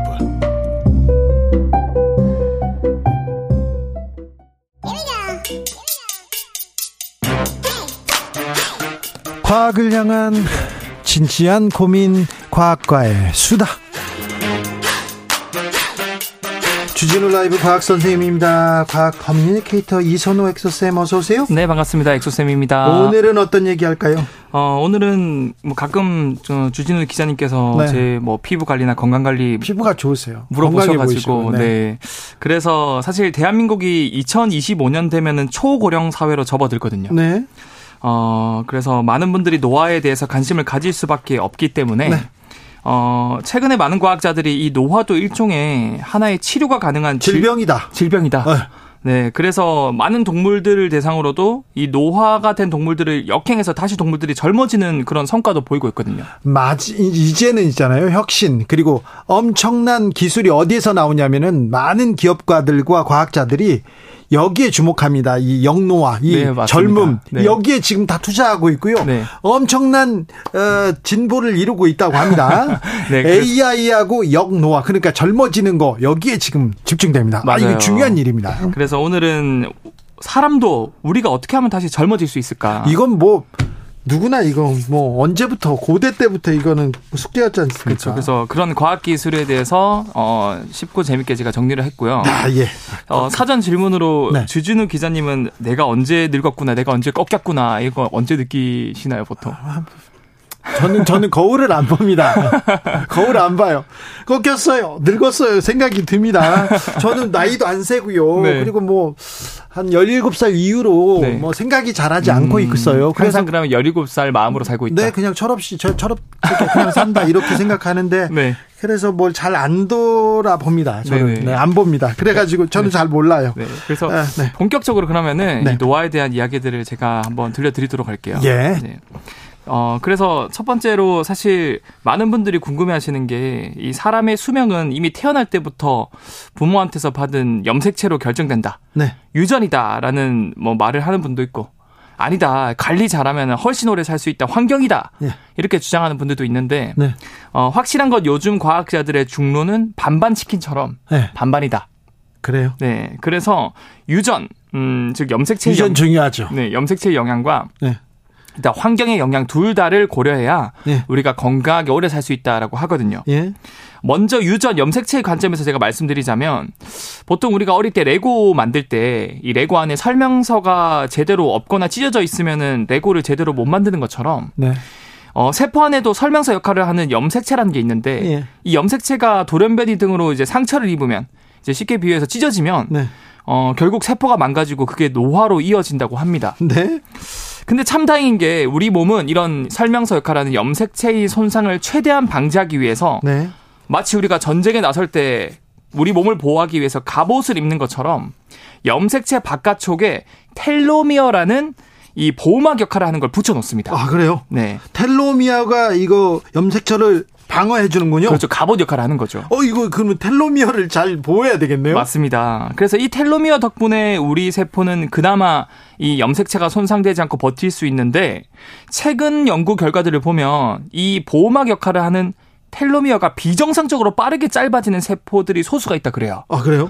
그 세포들을 좀비 세포라고 부르거든요. 네. 어, 좀비 세포 뜻에서도 여러분들 유추할 수 있다시피 이건 이, 나쁜 거네. 예, 이 좀비 세포가 축 처져 가지고 예. 다른 세포들한테 피해를 주고 노화를 굉장히 가속화시킨다고 합니다. 아 그러면요 이 좀비 세포를 막아야 되겠네. 좀비 세포를 없애면 젊어지겠네. 아 정말 다행인 게 예. 과학자 분들이 일반 건강한 세포랑 좀비 세포의 특징이 달라서 네. 얘네들을 구분할 수 있거든요. 그래요? 그래서 동물들을 대상으로 이제 죽기 직전에 나이 먹은 동물들한테 생긴 좀비 세포들을 얘네들만 골라서 죽여봤더니 네.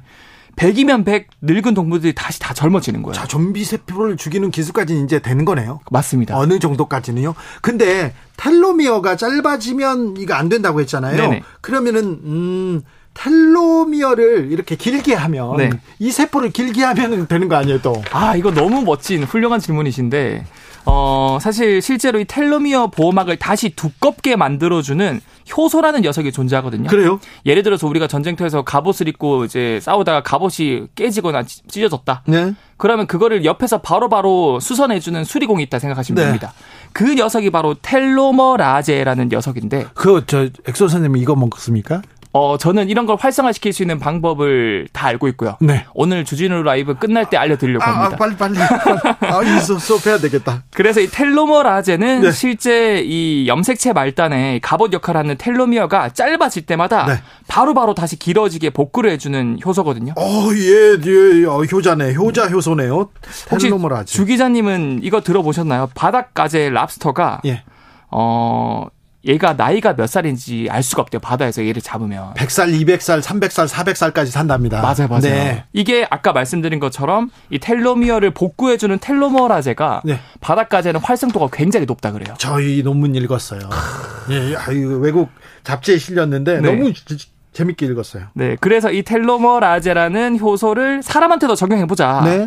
이런 것들을 지금 많은 연구 그룹에서 연구를 하고 있는 거죠. 지금 이 그, 그, 제약회사에 거의 가장 큰 화두가 여기에 있답니다. 네, 맞습니다. 아무튼 텔로머라제를 활성시켜줘서 네. 세포들이 막 싱싱해지고 젊어지게 하자 이런 거죠. 맞습니다. 맞습니다. 그, 렇게 됩니까? 네, 그래서 이게 텔로머라제가 이야, 이 21세기 불로초다. 아, 불로초네요. 그래서 많은 과학자분들이 텔로머라제를 막 동물을 일단 대상으로 해봤습니다. 네. 활성화해주니까 텔로미어가 쫙 이렇게 복구가 많이 돼요. 진짜로? 네. 네. 그런데 네. 이게 너무 활성화시켜줬더니 예. 얘가 세포가 끊임없이 분열하는 거예요. 네. 어, 그러면 안 되는데. 이게 소위 말하는 암세포. 아이고. 암세포가 돼버리는 거예요. 너무 활성화되면 안 되네요. 그래서 이제 진퇴양난에 빠진 거죠. 아 이거 아이고, 신약을 만들다 여기서 좌절하네. 네, 너무 활성화 시키면 암세포가 되고 그렇다고 활성 안 시켜주면 세포가 놓아서 죽어 노화돼서 네. 죽어버리고. 그래서 전 세계 많은 그룹에서 이 텔로머라제 활성도를 적전선으로 딱 세포가 생생하게만 유지될 정도. 그런 약을 만들었어요? 그런 것들을 개발을 하고 있고요. 그리고 이러한 신약들을 쓰면 실제로 세포가 다시 기능이 좋아지는 연구 결과들이 나오고 있고 심지어 이렇게 텔로머라즈가 중요한 기능을 하다 보니까 국내 기업에서는 이 텔로머라제 기능과 구조를 닮은 약물을 개발해서 네. 또 다양한 질병을 치료하는 뭐 국내외 임상을 진행하고 있다라는 어, 기사도 있더라고요. 아 그렇습니까? 네. 근데 이것도 하나 이거 조금 곁가지인데요. 네. 아 젊은 사람들의 피를 이렇게 수혈하면 수혈하면 젊어진다 이런 어, 이런 그 뉴스 얼마 전에도 나왔어요. 어떤 네네. 어떤 나라 대통령이 쓰러졌는데 네네. 아들의 피 뭐 이런 얘기도 아, 나왔는데 맞아, 맞아. 네. 이것도 사실입니까? 어, 이거는 굉장히 어 제가 생각하지 못한 질문인데 맞습니다. 이게 과학자들이 괴짜 같은 실험을 했는데 네. 이 파라바이오시스라 그래서 네. 아주 건강하고 젊은 쥐랑 죽기 직전에 늙은 쥐의 정맥을 서로 연결합니다. 예? 그런 다음에 몸을 붙여버렸어요. 했더니 그러면 당연히 젊은 쥐의 피는 늙은 쥐 몸으로 흐르게 되고 반대로 늙은 쥐의 피는 젊은 쥐 몸으로 흐르게 되겠죠. 예? 결과는 놀라울 정도로 큰 변화를 주는데 예. 늙은지는 모든 뇌를 포함한 모든 장기가 다시 젊어져요. 그래요? 네. 반대로 젊은지는 어떻게 됐을까요? 늙어지죠. 맞아요. 노화가 금방 옵니다. 네. 그래서 많은 과학자들이 아, 이 젊은지의 혈액 속에 수많은 단백질이나 유전 물질 인자들 중에서 장기나 세포를 젊게 만들어주는 인자들이 다량 들어있다라는 걸 유추해서 네. 최근에는 그러한 하나하나 인자들을 찾아내서 이 물질들만 따로 합성해서 약으로 개발하고 임상에 들어가 이런 약도 있어요? 맞습니다. 네. 네. 근데 수혈 말고요. 네. 그좀 이제 좀 비법을 알려주세요. 주사나 약물 네. 이런 걸로도 젊어질 수 있다 이런 건 없습니까? 어 사실은 여러분들이 많이 하잖아요 이런 거. 네 당장 할 수 있는 거랑 그리고 이런 주사 한 방으로 젊어질 수 있는 실험들도 제가 조사를 해봤는데 네. 어 일본의 노벨상 수상자 중에서 야마나카 신야라는 과학자가 있습니다. 예. 이 과학자가 어떤 생각을 했냐면 아, 과연 세포는 무조건 늙기만 할까? 네. 이 반대로 이제 수많은 유전자들 중에서 몇 개 유전자를 넣으면은 이 세포 늙은 세포가 다시 젊어질 수는 없을까? 영노화. 영노화가 될 수 없을까? 예. 그래서 평생을 연구했는데 결국에는 음. 몇개 유전자를 세포에 때려 넣으면은 늙어버린 세포가 다시 젊어지는 거를 발견했어요. 아, 그래요? 그래서 이거를 단순히 세포 단위가 아니고 어쨌든 사람이든 동물이든 모든 생명체는 세포로 이루어져 있으니까 네. 굉장히 다량의 이 유전자 세계를 전신에 이제 때려 넣어 본 거죠. 늙은 지한테. 예. 그랬더니 생각보다 대부분의 동물들이 늙어 늙은 상태에서 다시 젊어지는 거예요. 예. 그래서 이 주사 한 방으로도 젊어질 수 있다라는 단적인 결과들이 나오고 있고요. 예. 네, 이것도 너무 많이 때려 넣으면 이게 또 암세포로 바뀔 수 있기 때문에 네. 이 텔로머라즈의 적전선을 찾는 것처럼 어떻게 보면은 이것도 적전선을 찾아야 예. 임상에 들어갈 수 있지 않을까. 자, 아무튼 텔로머라자. 그러니까 네. 자, 이 젊어지는 비결, 이 세포들 오래 살게 할 수 있는 자, 비법들 좀 알려주세요 마지막으로. 네, 그러면 제가 텔로머라제 활성화시킬 수 있는 바로 당장 할 수 있는 방법 제가 세 가지 알려드릴게요. 네. 첫 번째는 네. 소식하기. 소식. 네. 조금 먹고 밥을 바로 먹지 말고 네. 꼬르륵 소리가 날 때까지 기다렸다가 먹기. 배고플 때 먹어야 됩니까? 네, 많이 꼬르륵 소리가 날 나면 날수록 세포에서 텔로메라제 활성도가 증가된다 그래요. 아 그래요? 네. 이건 매우 어렵겠다. 네, 네. 아, 네, 네, 좋습니다. 그리고요. 두 번째는 유산소 운동. 유산소 운동. 네. 그리고 마지막은 여러분들도 생각지 못한 내용인데 명상하기가 생각보다 텔로모자의 활성도를 굉장히 높인다 그래요. 아니 앞에서는 다 뭐 젊어지게 하고 앉는 방법 알려줄 것 같더니 소식 유산소 이렇게 소식하고 운동하고 명상하라고요? 네. 네. 아 명상은 왜 그래요? 명상은 이게 생각보다 명상이 이 사람을 이제 릴렉스 해주면서 네. 우리 몸에 그 어떻게 보면 부교감신경을 자극하는 좋은 호르몬들이 많이 나오거든요. 네. 그런 것들 자체가 세포한테 텔로모라제 활성도를 증가시켜 준다고 하고. 네. 어, 이게 좀, 아, 어차피 이거 다 어른들이 하는 말이잖아. 예. 할 수 있어서 제가 하나만 더 말씀드릴게요. 아, 좋다. 어, 최근에 또 노화를 억제하고 젊어질 수 있는 연구 결과들 중에 하나가 네. 젊은 동물의 건강한 똥이죠, 똥. 예. 대변을 늙은 동물의 대장에 이식하면은 예. 다시 젊어진다라는 결과들이 속속들이 나오고 있거든요. 네. 왜냐하면 건강한 동물의 대변에 대변 1g 고작 1g에는 네. 장내 세균이 천억 마리에서 1조 마리 이상 살고 있대요. 고작 1g에. 네. 그래서 최근에는 미국 FDA에서도 건강한 사람의 대변을 받아서 정제해서 알약처럼 만들어서. 아이고 저는 이거는 싫겠다. 이게, 이게 허가가 납니까? 허가 났어요. 중증 우울증 환자 치료 용도로 지금 승인이 났고요. 네. 근데 우리가 당장 대변 이식을 먹거나 이식 받을 수는 없으니까 네. 이거 말고 장내 세균을 우리가 먹을 수 있는 방법은 요거트 먹기. 그다음에 유산균 먹기 있지 않습니까? 네. 네 이런 거 자체가 단순히 대장 건강이 아니라 여러분들의 세포를 다시 젊게 만들어 줄 수 있다라는 네. 결과들도 나오고 있으니까 소식, 유산소, 명상 거기에 요 요거트 퍼먹기. 네. 네. 소타임 님께서 조금 전에 두 그릇 먹었습니다. 잘하셨어요. 행복하게 잘 먹는 게 좋은 것 같아요. 이선호 엑서쌤이었습니다. 감사합니다. 네, 감사합니다. 교통정보센터 다녀올까요, 임초희 씨?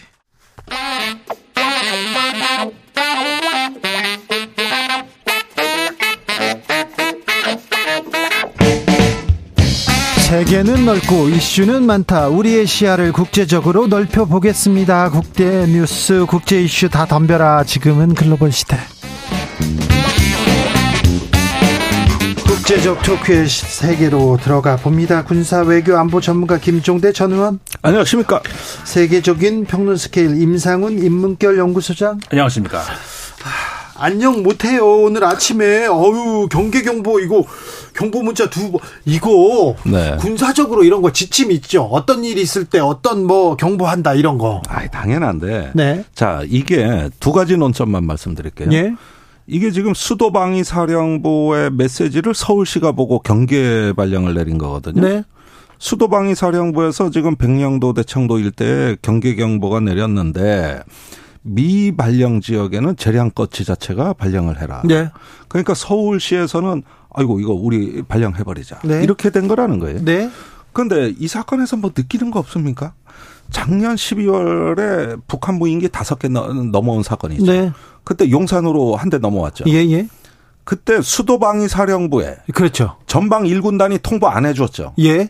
그래가지고 까맣게 모르고 있다가 자체 레이더로 탐지해가지고 대응해서 합참에 보고를 하니까 어 알고 있어 전방에서 탐지했어 이런 황당한 사건 벌어진 일이 있었죠. 네. 그래서 과오자 색출한다고 난리 났었지 그때요. 예. 자 그때는 수도방위 사령부가 가장 이거 대응 주체기 때문에 먼저 알려줬어야 되는데 안 알려주고 그 뒤에 혼찌겁 나고 이제 한번 저 이거 뭐 막 압수수색하고 조사하고 난리 났지 않습니까? 네. 그 다음에 로켓은 수도방위 사령부가 대응 부대가 아니에요. 여기는 참고하는 부대지. 네. 그거는 합참에서 저기 우리 어떤 그 이런 대응 부대가 따로 돼 있고 그럼 수도방위 사령부에는 이걸 해줄 이유가 없어요. 그러나 참고하라고 준 거예요. 그런데 그때 그 전파가 안 됐다는 그 교훈을 학습해 버렸잖아요. 이제는 다 이제는 저 신속하게 전부 이렇게 해서 나중에 문책을 또 그 대비하려고 했던 거 아닙니까? 그러니까 서울시는 또 받자마자 해버린 거예요. 그러니까 이게 안보의 신중함이 결여돼 있고 과거에 문책 받을까봐 하는 교훈만 그 가져온 거라 이겁니다. 거기에다 두 번째 보십시오. 네. 네이버는 왜 먹통입니까? 그러게요. 저기 카톡 그 먹통 사태 작년 10월 기억나시죠? 예. 그리고 청, 그때 용산에서 한 일이 뭡니까? 대통령이 한 얘기가 뭐죠? 이런 먹통 사태가 국가 안보 문제다. 이 사회 안 저기 사이버망에 대해서 국가 안보 차원에서 접근해라. 그래가지고 용산에서 사이 범정부 사이버 안전 대책 TF 만들었죠. 예. 바로 이런 사태 예방하려고 만든 거죠. 근데 먹통이에요. 먹통이에요. 예. 그러니까 긴급하면 KBS에서 분명히 이런 비상 사태고 대피하면은 주간지 재난 방송을 해야 재난 방송합니다. 근데 그건 안, 안 했단 말이에요. 그럴 사태가 아니니까. 네. 그런데 서울시는 대피하라 그랬단 말이에요. 그럼 시민들이 심리적으로 뭐부터 보겠습니까? 당연히 인터넷 들어가 속보 떴나 이거 확인하려고 할 거 아닙니까? 근데 네이버 들어가니까 목통에서 더 불안했어요. 목통인데 전국도 아니고 서울시만 이게 해당되는 건데도 자 이게 이런 거 작년에 고친다고 그 범정부 사이버 TF 안 만들었습니까? 그래가지고 그 먹통 사태 해결한다고 안 그랬습니까? 근데 보십시오. 과거에는 경보 발령 안 해서 문제인데 이번엔 해서 문제. 그 다음에 사이버의 어떤 그 인프라는 그때도 마비, 지금도 마비. 그럼 도대체가 작년 10월부터 해가지고 지금까지 뭘 개선했냐는 거예요. 언제는 또 발령해서 문제, 언제는 안 해서 문제. 이태원 참사 때는 또 어쨌고. 자. 이게 난 이해가 안 가는 거 이게. 말로만 안보를 하고 있다고 지금. 자, 질문 하나 더 있습니다. 북한의 발사체를 2 시간 만에 찾았어요. 네. 이번에는. 네. 근데 지난번에 천안함 어뢰 있지 않습니까? 네. 한달 만에 찾았잖아요. 네. 이건 왜? 아이, 전혀 다릅니다. 이 이번에 로켓 발사는 예고돼 있었고 로켓이 어디로 간다고 사전 통지돼 있었고 네. 그걸 쏜다는 거를 알고 미리 정보 자산을 동원해 가지고 탐지하고 있었고 추적하고 있었고 심지어 저기 저 일본은 미사일 요격 자산가 있었고 이건 시험 문제가 내일 모레 언제 시험을 보는데 시험 범위는 어디고 시험은 여기서 많이 나고 이거 알려준 거고 천안함 사건은 깜깜한 밤에 안 보이는 데서 그때 당시에 저기 정부조차도 누가 했는지 몰랐고 어디서 했는지 몰랐고 아이 그때하고 지금하고는 다르죠. 이거는 저기 답이 정해진 그 상황이고 그때 당시엔 불시에 일어난 사건이었단 말입니다. 네. 예, 어두운 밤바다에서 다르죠. 그리고 바닷속에 가라앉은 거 그거 쌍거리 여선으로 건진 건데 이거는 부유물이잖아요. 네. 예, 어떻게 갔습니까 이게? 자, 알겠습니다. 그, 어, 한 가지만 추가로 말씀을 드리고 싶은 것이 서울시에서 이제 그 해명을 내놨잖아요. 네. 그러니까 이런 상황에서는 이제 과잉이라 싶을 정도의 대응을 해야 된다라고 시장이 직접 이야기를 했는데 음. 뭔가 이제 그 행정적인 착각을 하고 있는 것 같아요. 아니면 그래요? 잘못 알고 있는 것. 근데 그러니까 이게 대응을 얼마큼 해야 되느냐, 해야 되느냐 말아야 되느냐 이런 문제가 이제 문제가 될 수 있잖아요. 그런데 이제 그 과잉이라 싶을 정도의 대응을 하는 것은 집행하는 쪽에서의 일 처리를 얘기하는 것이지 그 지시나 통보나 무슨 그렇죠. 발송하는 거를 과잉하는 거는 그 해당 사항이 아니에요. 이건 시민들 음. 불안하게 만드는 그러니까 거죠. 이거는 오히려 역효과 나중에 역, 역, 역 효과 난다고 이렇게 그렇죠. 되면은 재난 그 문자 오는 그거 그끌 수가 있단 말이에요. 그래요. 이거 꺼버려요 사람들이. 이거 맞아요. 자꾸 맞아요. 쓸데없이 날아오면. 아니 그렇게 준비를 거기서 일을 그 더 열심히 해야 되는 거지. 그러니까. 시민들한테 이걸 보내는 거는 이거는 네. 각별히 조심하셔야죠. 그러니까 그럼요. 이 정부가 무언 무언가 신속하게 압도적으로 대응해야 된다는 강박관념이 있는 거 아니냐. 신중하고 정확하게 판단하고자 하는 노력이 결여되고 자꾸 무엇에 압박을 저기 느끼듯이 이런 식으로 저 대처를 한단 말입니다. 이게 아무튼 이 정부에서 안보 안보 하고 있는데 좀 네. 불안합니다. 국민 입장에서는 오늘 아침에 불안했습니다. 우리 괜찮은 걸까?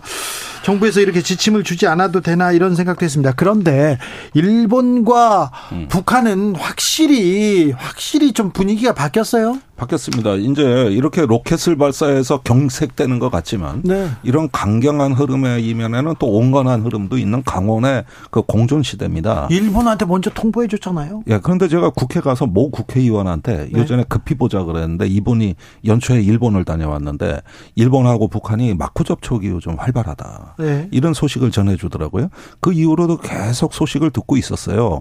사실 작년 9월에 유엔 총회에서 기시다 후미오 총리가 김정은 위원장을 조건 없이 만나겠다는 이야기를 했습니다. 네. 그 이후로 우회 접촉, 막구 접촉이 있었다는 거예요. 네. 그리고 나서 이제 아, 이번에 그 납북자 그 촉구 송환 촉구 결의 대회 가서 또 그 발언이 나온 거거든요.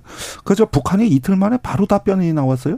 전 이게 이례적이라는 걸 오히려. 그렇다. 지금 지금 짜고 치는 뭐라 뭐라 손뼉이 지금 마주치고 있어요. 예.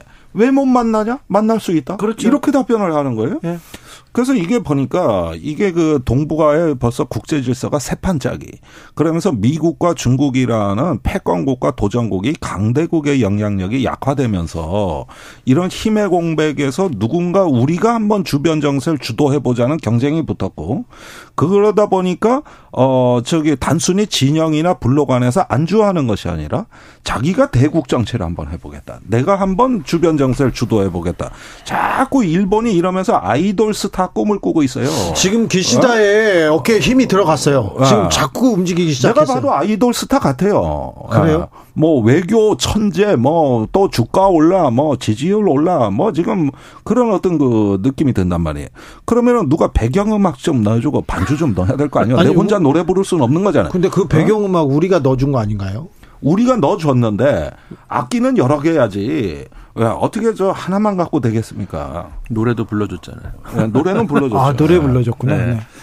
그러니까 이게 지금 전체적으로 우리가 그 국제 우리 우리 코너도 이제 국제 뉴스 코너입니다만은 국제적인 시각을 좀 넓게 볼 필요가 있거든요. 지금 의원님 지적해 주셨는데 그 우리가 이제 한미일 공조, 한미일 공조 여기에 이제 틀에 갇혀 가지고 어뭐 찰떡, 뭐물셀틈 없, 빛셀틈 없는 이런 얘기가 자꾸 나오는데 지금 말씀하신 것처럼 일본하고 일본도 그렇고 조금만 우리가 시각을 그 더 바깥쪽으로 돌리면은 이번에 튀르키예 대선도 있었습니다만은 예. 튀르키예도 그렇고 좀 더 밑으로 내려가서 그러니까 서아시아 전체적으로 사우디아라비아의 미국과의 관계도 그렇고 남미도 그렇고 전체적으로 지금 그, 그 우리가 어 언론에서 최근에 이제 이런 얘기들 많이 하죠. 신냉전이다. 그럼 과거에 그런 그, 민, 그 어떤 공산 진영과 민주 진영 간의 어떤 그, 어, 양립되어 있는 어떤 그런 체제로 오해를 할 수가 있는데 신냉전이라는 말에 너무 현혹되면 안 된다는 것이 지금은 다극 체제로 가고 있는 그런 것들이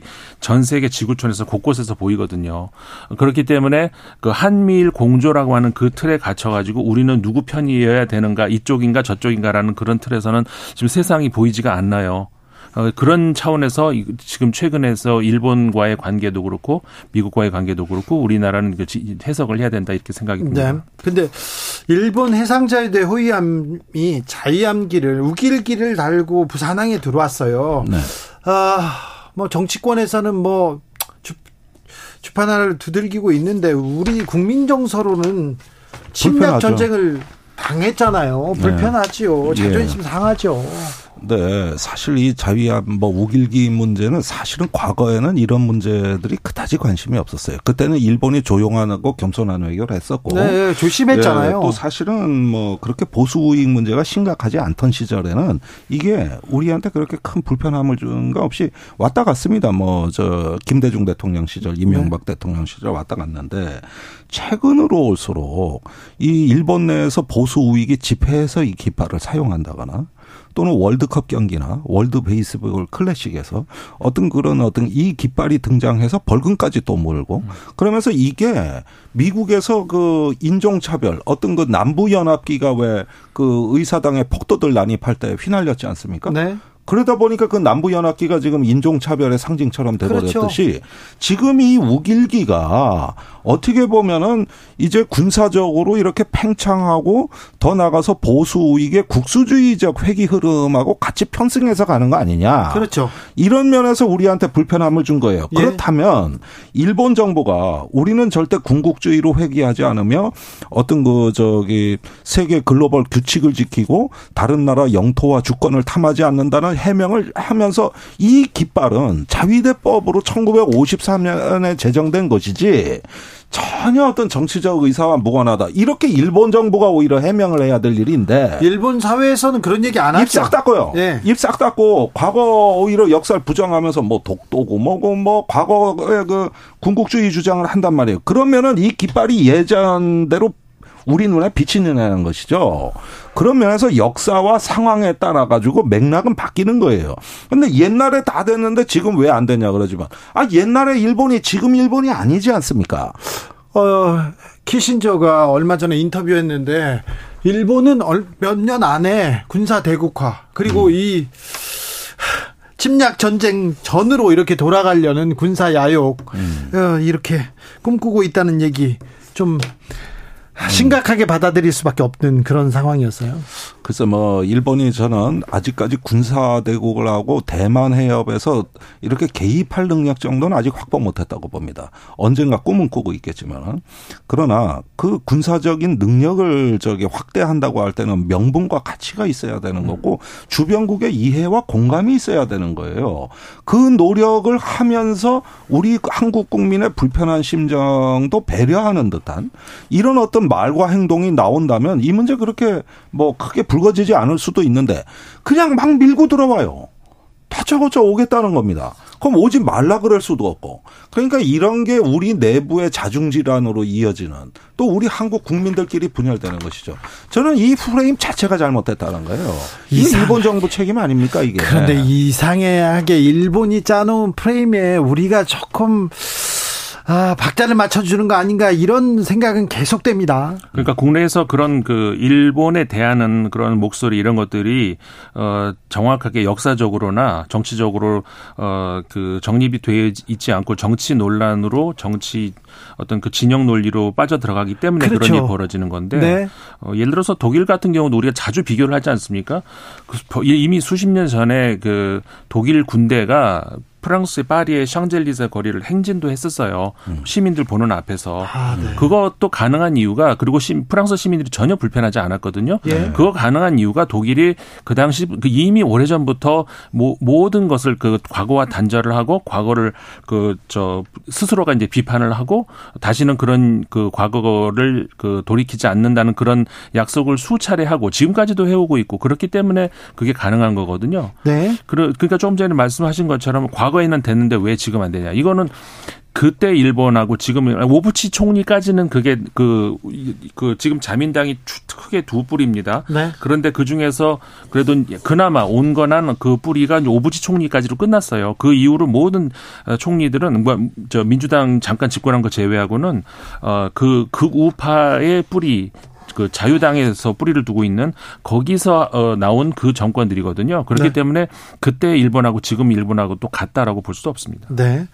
자, 그런데 트리키에는 어떻게 되는 겁니까? 21세기 술탄 되는 겁니까? 에르도안이 음. 30년 집권 길이 영구 열렸어요. 집권합니까? 네, 이제 25년을 집권할 수가 있고 앞으로요? 예, 이제 5년 더 하면 25년 집권하게 되는 거고 음. 그다음에 이제 거기 헌법이 아주 웃기는 조항이 뭐가 있냐면 아 죄송합니다. 웃긴다는 표현은 취소하겠습니다. 그 그러니까 5년을 임기를 한 다음에 직전에 직전에 우리가 또 한 번 조기 총선 조기 대선을 하면은 거기서 승자가 또 5년을 더 할 수 있는 거예요. 그러니까 에르단 대통령이 그때 이기면 5년을 더 한다는 얘기죠. 음. 그렇게 그렇게 하면은 이제 총 그 30년을 집권할 수가 있는 길이 열린 것이고 앞으로 10년을 더 할 수 있는 길이 열린 것이죠. 그런데 이게 그 참 여러 가지 그 이번에 봐 볼 수 있는 것이 그 거기도 여 우리 흔히 여촌 야대 이런 얘기 하잖아요. 네. 그러니까는 시골 지역은 보수 성향이 더 강하고 네. 도시 지역은 그 진보 성향이 더 강한 것이 거기도 여전히 그 여실히 그대로 드러났는데 지역적으로도 서쪽이 도시가 많고 이 동쪽이 그 시골 지역이 많거든요. 그 표, 어, 이, 그 분석을 해보면 그대로 나타나고 그런 것들이 어지간해서 변하지 않는다. 이걸 그대로 한번 보여준 것이고 그 에르도안 현 대통령이 총리 시절에는 그래도 경제가 괜찮았습니다. 한 10년 정도는. 근데 그게 전부 어떻게 보면은 그 보기에 따라서는 이 건설, 부동산 여기에 근거해가지고 모든 외차, 외, 외자를 가지고 온 것을 전부 거기다 쏟아부었거든요. 근데 그게 나중에 이제 거품으로 다 무너지고 그렇지 않았습니까? 근데 그런 것들이 그 과거 향수 거기에 이제 국민들이 많이 젖어 있는 것 같고 어, 또 하나는 더 길게 보면은 이제 아까도 우리가 다극화 제가 말씀드렸습니다마는 튀르키에 우리도 목소리 좀낼낼때 되지 않았느냐? 과거에 우리는 오스만의 후예다. 이런 목소리들이 자꾸 어떤 그 21세기 술탄 이런 것에 대해서 국민들이 전혀 불을 쾌 부, 부, 하지도 않고 그래요. 부끄럽지 오히려. 오히려 어, 그러고 싶어 하는 것이죠. 러시아의 푸틴 대통령처럼 이런 것들이 전 세계 곳곳에서 보이는 것이 좀 우려스럽습니다. 푸틴하고 정신 세계와 문화가 유사해 보입니다. 네. 아이고. 예. 푸틴 러시아 대통령이 좋아하더라고요. 에르도안 됐다고 하니까. 예. 아, 그런데 저기 남미는 지금 어떻게 움직이고 있습니까? 룰라를 중심으로 남미가 지금 미국에 맞서자 국제 질서를 좀 재편하자 이런 움직임이 있는 것 같습니다. 예, 12개 나라가 이번에 모였죠. 남미가 물론 그 똑같은 한 목소리를 움직이지는 않습니다. 그 안에도 이제 큰 블록이 어떤 그, 그 우파 쪽으로 흘렀다 좌파 쪽으로 흘렀다 그러기도 네. 하고 지금 전통적으로 이제 콜롬비아 같은 경우에는 전통적으로 친미 그런 어떤 성향이 강하고. 어, 친미가 세죠. 그리고 남미는요. 그 아니 그러니까 다 그렇지는 않죠. 네. 콜롬비아 같은 경우가 그렇고 칠레 같은 경우가 좀 그렇고 아르헨티나, 브라질 이런 게는 왔다 갔다 하지 않습니까? 네, 네. 근데 지금 현재 룰라 대통령이 중심이 돼 가지고 말씀하신 것처럼 남미도 뭔가 하나 이렇게 목소리를 만들어야 되지 않겠느냐 이런 움직임이 나오고 있어요. 그래서 이제 특히 그 아르헨티나 큰 나라가 아르헨티나, 브라질 두 나라 아니겠습니까? 이 두 나라 같은 경우에도 어, 중국하고는 이제 거래할 때 달러 쓰지 말자. 직접 우리 돈으로 하자. 그래가지고 외환화로 거래를 직접 한다든가 그 아르헨티나도 지금 경제가 굉장히 어려운데 그러다 보니까는 이 스와프 협정을 뭐 과거부터 하고 있었지만 중국하고 그 중국 위안화하고 그 저 아르헨티나 돈하고를 그, 그 스와프 협정의 그 범위를 더 넓히겠다. 네. 더 이상 이제 달러 부족 현상으로 우리가 그 고생하는 이런 거 그 빈 공간을 그냥 위안으로 메우겠다. 이제 이렇게 나가고 있거든요. 이런 것들이 그 전체적으로 달러의 약화 현상 이런 것들하고 우리가 맞물려서 좀 봐야 되는데 당장 뭐 달러를 대체할 수 있는 뭐 뭐가 그러진 않겠죠. 그렇게 그런 세상이 오지는 않는데 네. 다만 그 조금씩 그러니까 2000년 이후로 잠시 네. 그 달러가 굉장히 70% 이상까지 올라갔다가 지금 점점 떨어지고 있는 현상 이거는 우리가 같이 눈여겨 봐야 되는 것이고 다극화 이것도 경제 차원에서도 봐야 된다 이렇게 봅니다. 미중 전략 경쟁에 대한 피로감이 있는 것 같아요. 네. 네. 그러니까 자꾸 저런 어떤 강대국 정치에 휩쓸려 가기에는 네. 우리도 지역주의로 맞서는 게 낫지 않느냐. 이런 뭐 어떤 인식들이 있는 것 같아요. 다른 길을 좀 찾아보자. 외교에서 그렇게 뭐 사우디아라비아도 그렇고요. 네. 이스라엘 그렇고요. 그렇습니다. 그리고 남미도 그렇고 음. 어, 다른 길을 다각적으로 실용적인 길을 찾는데 우리는 어떤 길을 찾고 있는지 참 걱정이 됩니다. 저기 우크라이나 전쟁은 어떻게 됩니까? 저는 그 우크라이나 키이우에 그동안에 러시아의 드론 공격이 엄청났지 않습니까? 네. 이란제 샤헤드 드론이 네. 엄청나게 있는데 이번에 모스크바에 그 드론 공격이 여덟 대가 갔는데 이건 뭐다 격추했다건 그럽니다만은 상당히 어떤 그 자살 드론으로 고폭탄을 싣고 있었던 것 같아요. 네. 그러니까 제가 이 양상을 보면은 이제 그 공격받은 방식대로 되돌려주는 방식이거든요. 네. 또 상대방의 수도를 타겟으로 삼았다. 이게 이제 이제부터 그 초여름에 우크라이나 전행에 좀 나쁜 신호라고 보여집니다. 아, 그래요? 예. 어차피 우크라이나는 대공세를 예고하고 있었고 음. 그런 만큼 어떤 여름쯤에 또 상당히 전쟁의 강도가 높아지지 않을까 이런 생각이 아, 평화를 빌고 있는데 또 전쟁이 또 격화된다고요. 아, 그러니까 우크라이나로 인한 공급망의 2차 위기가 올 수도 있어요. 예, 지금 겨우 많이 수습은 해놓고 겨울은 잘 남겼다 그랬는데 네. 지금 이게 격화가 되면 또 몰라요. 김종대, 임상훈 두 분 감사합니다. 감사합니다. 저는 내일 다시 돌아오겠습니다. 주진우였습니다.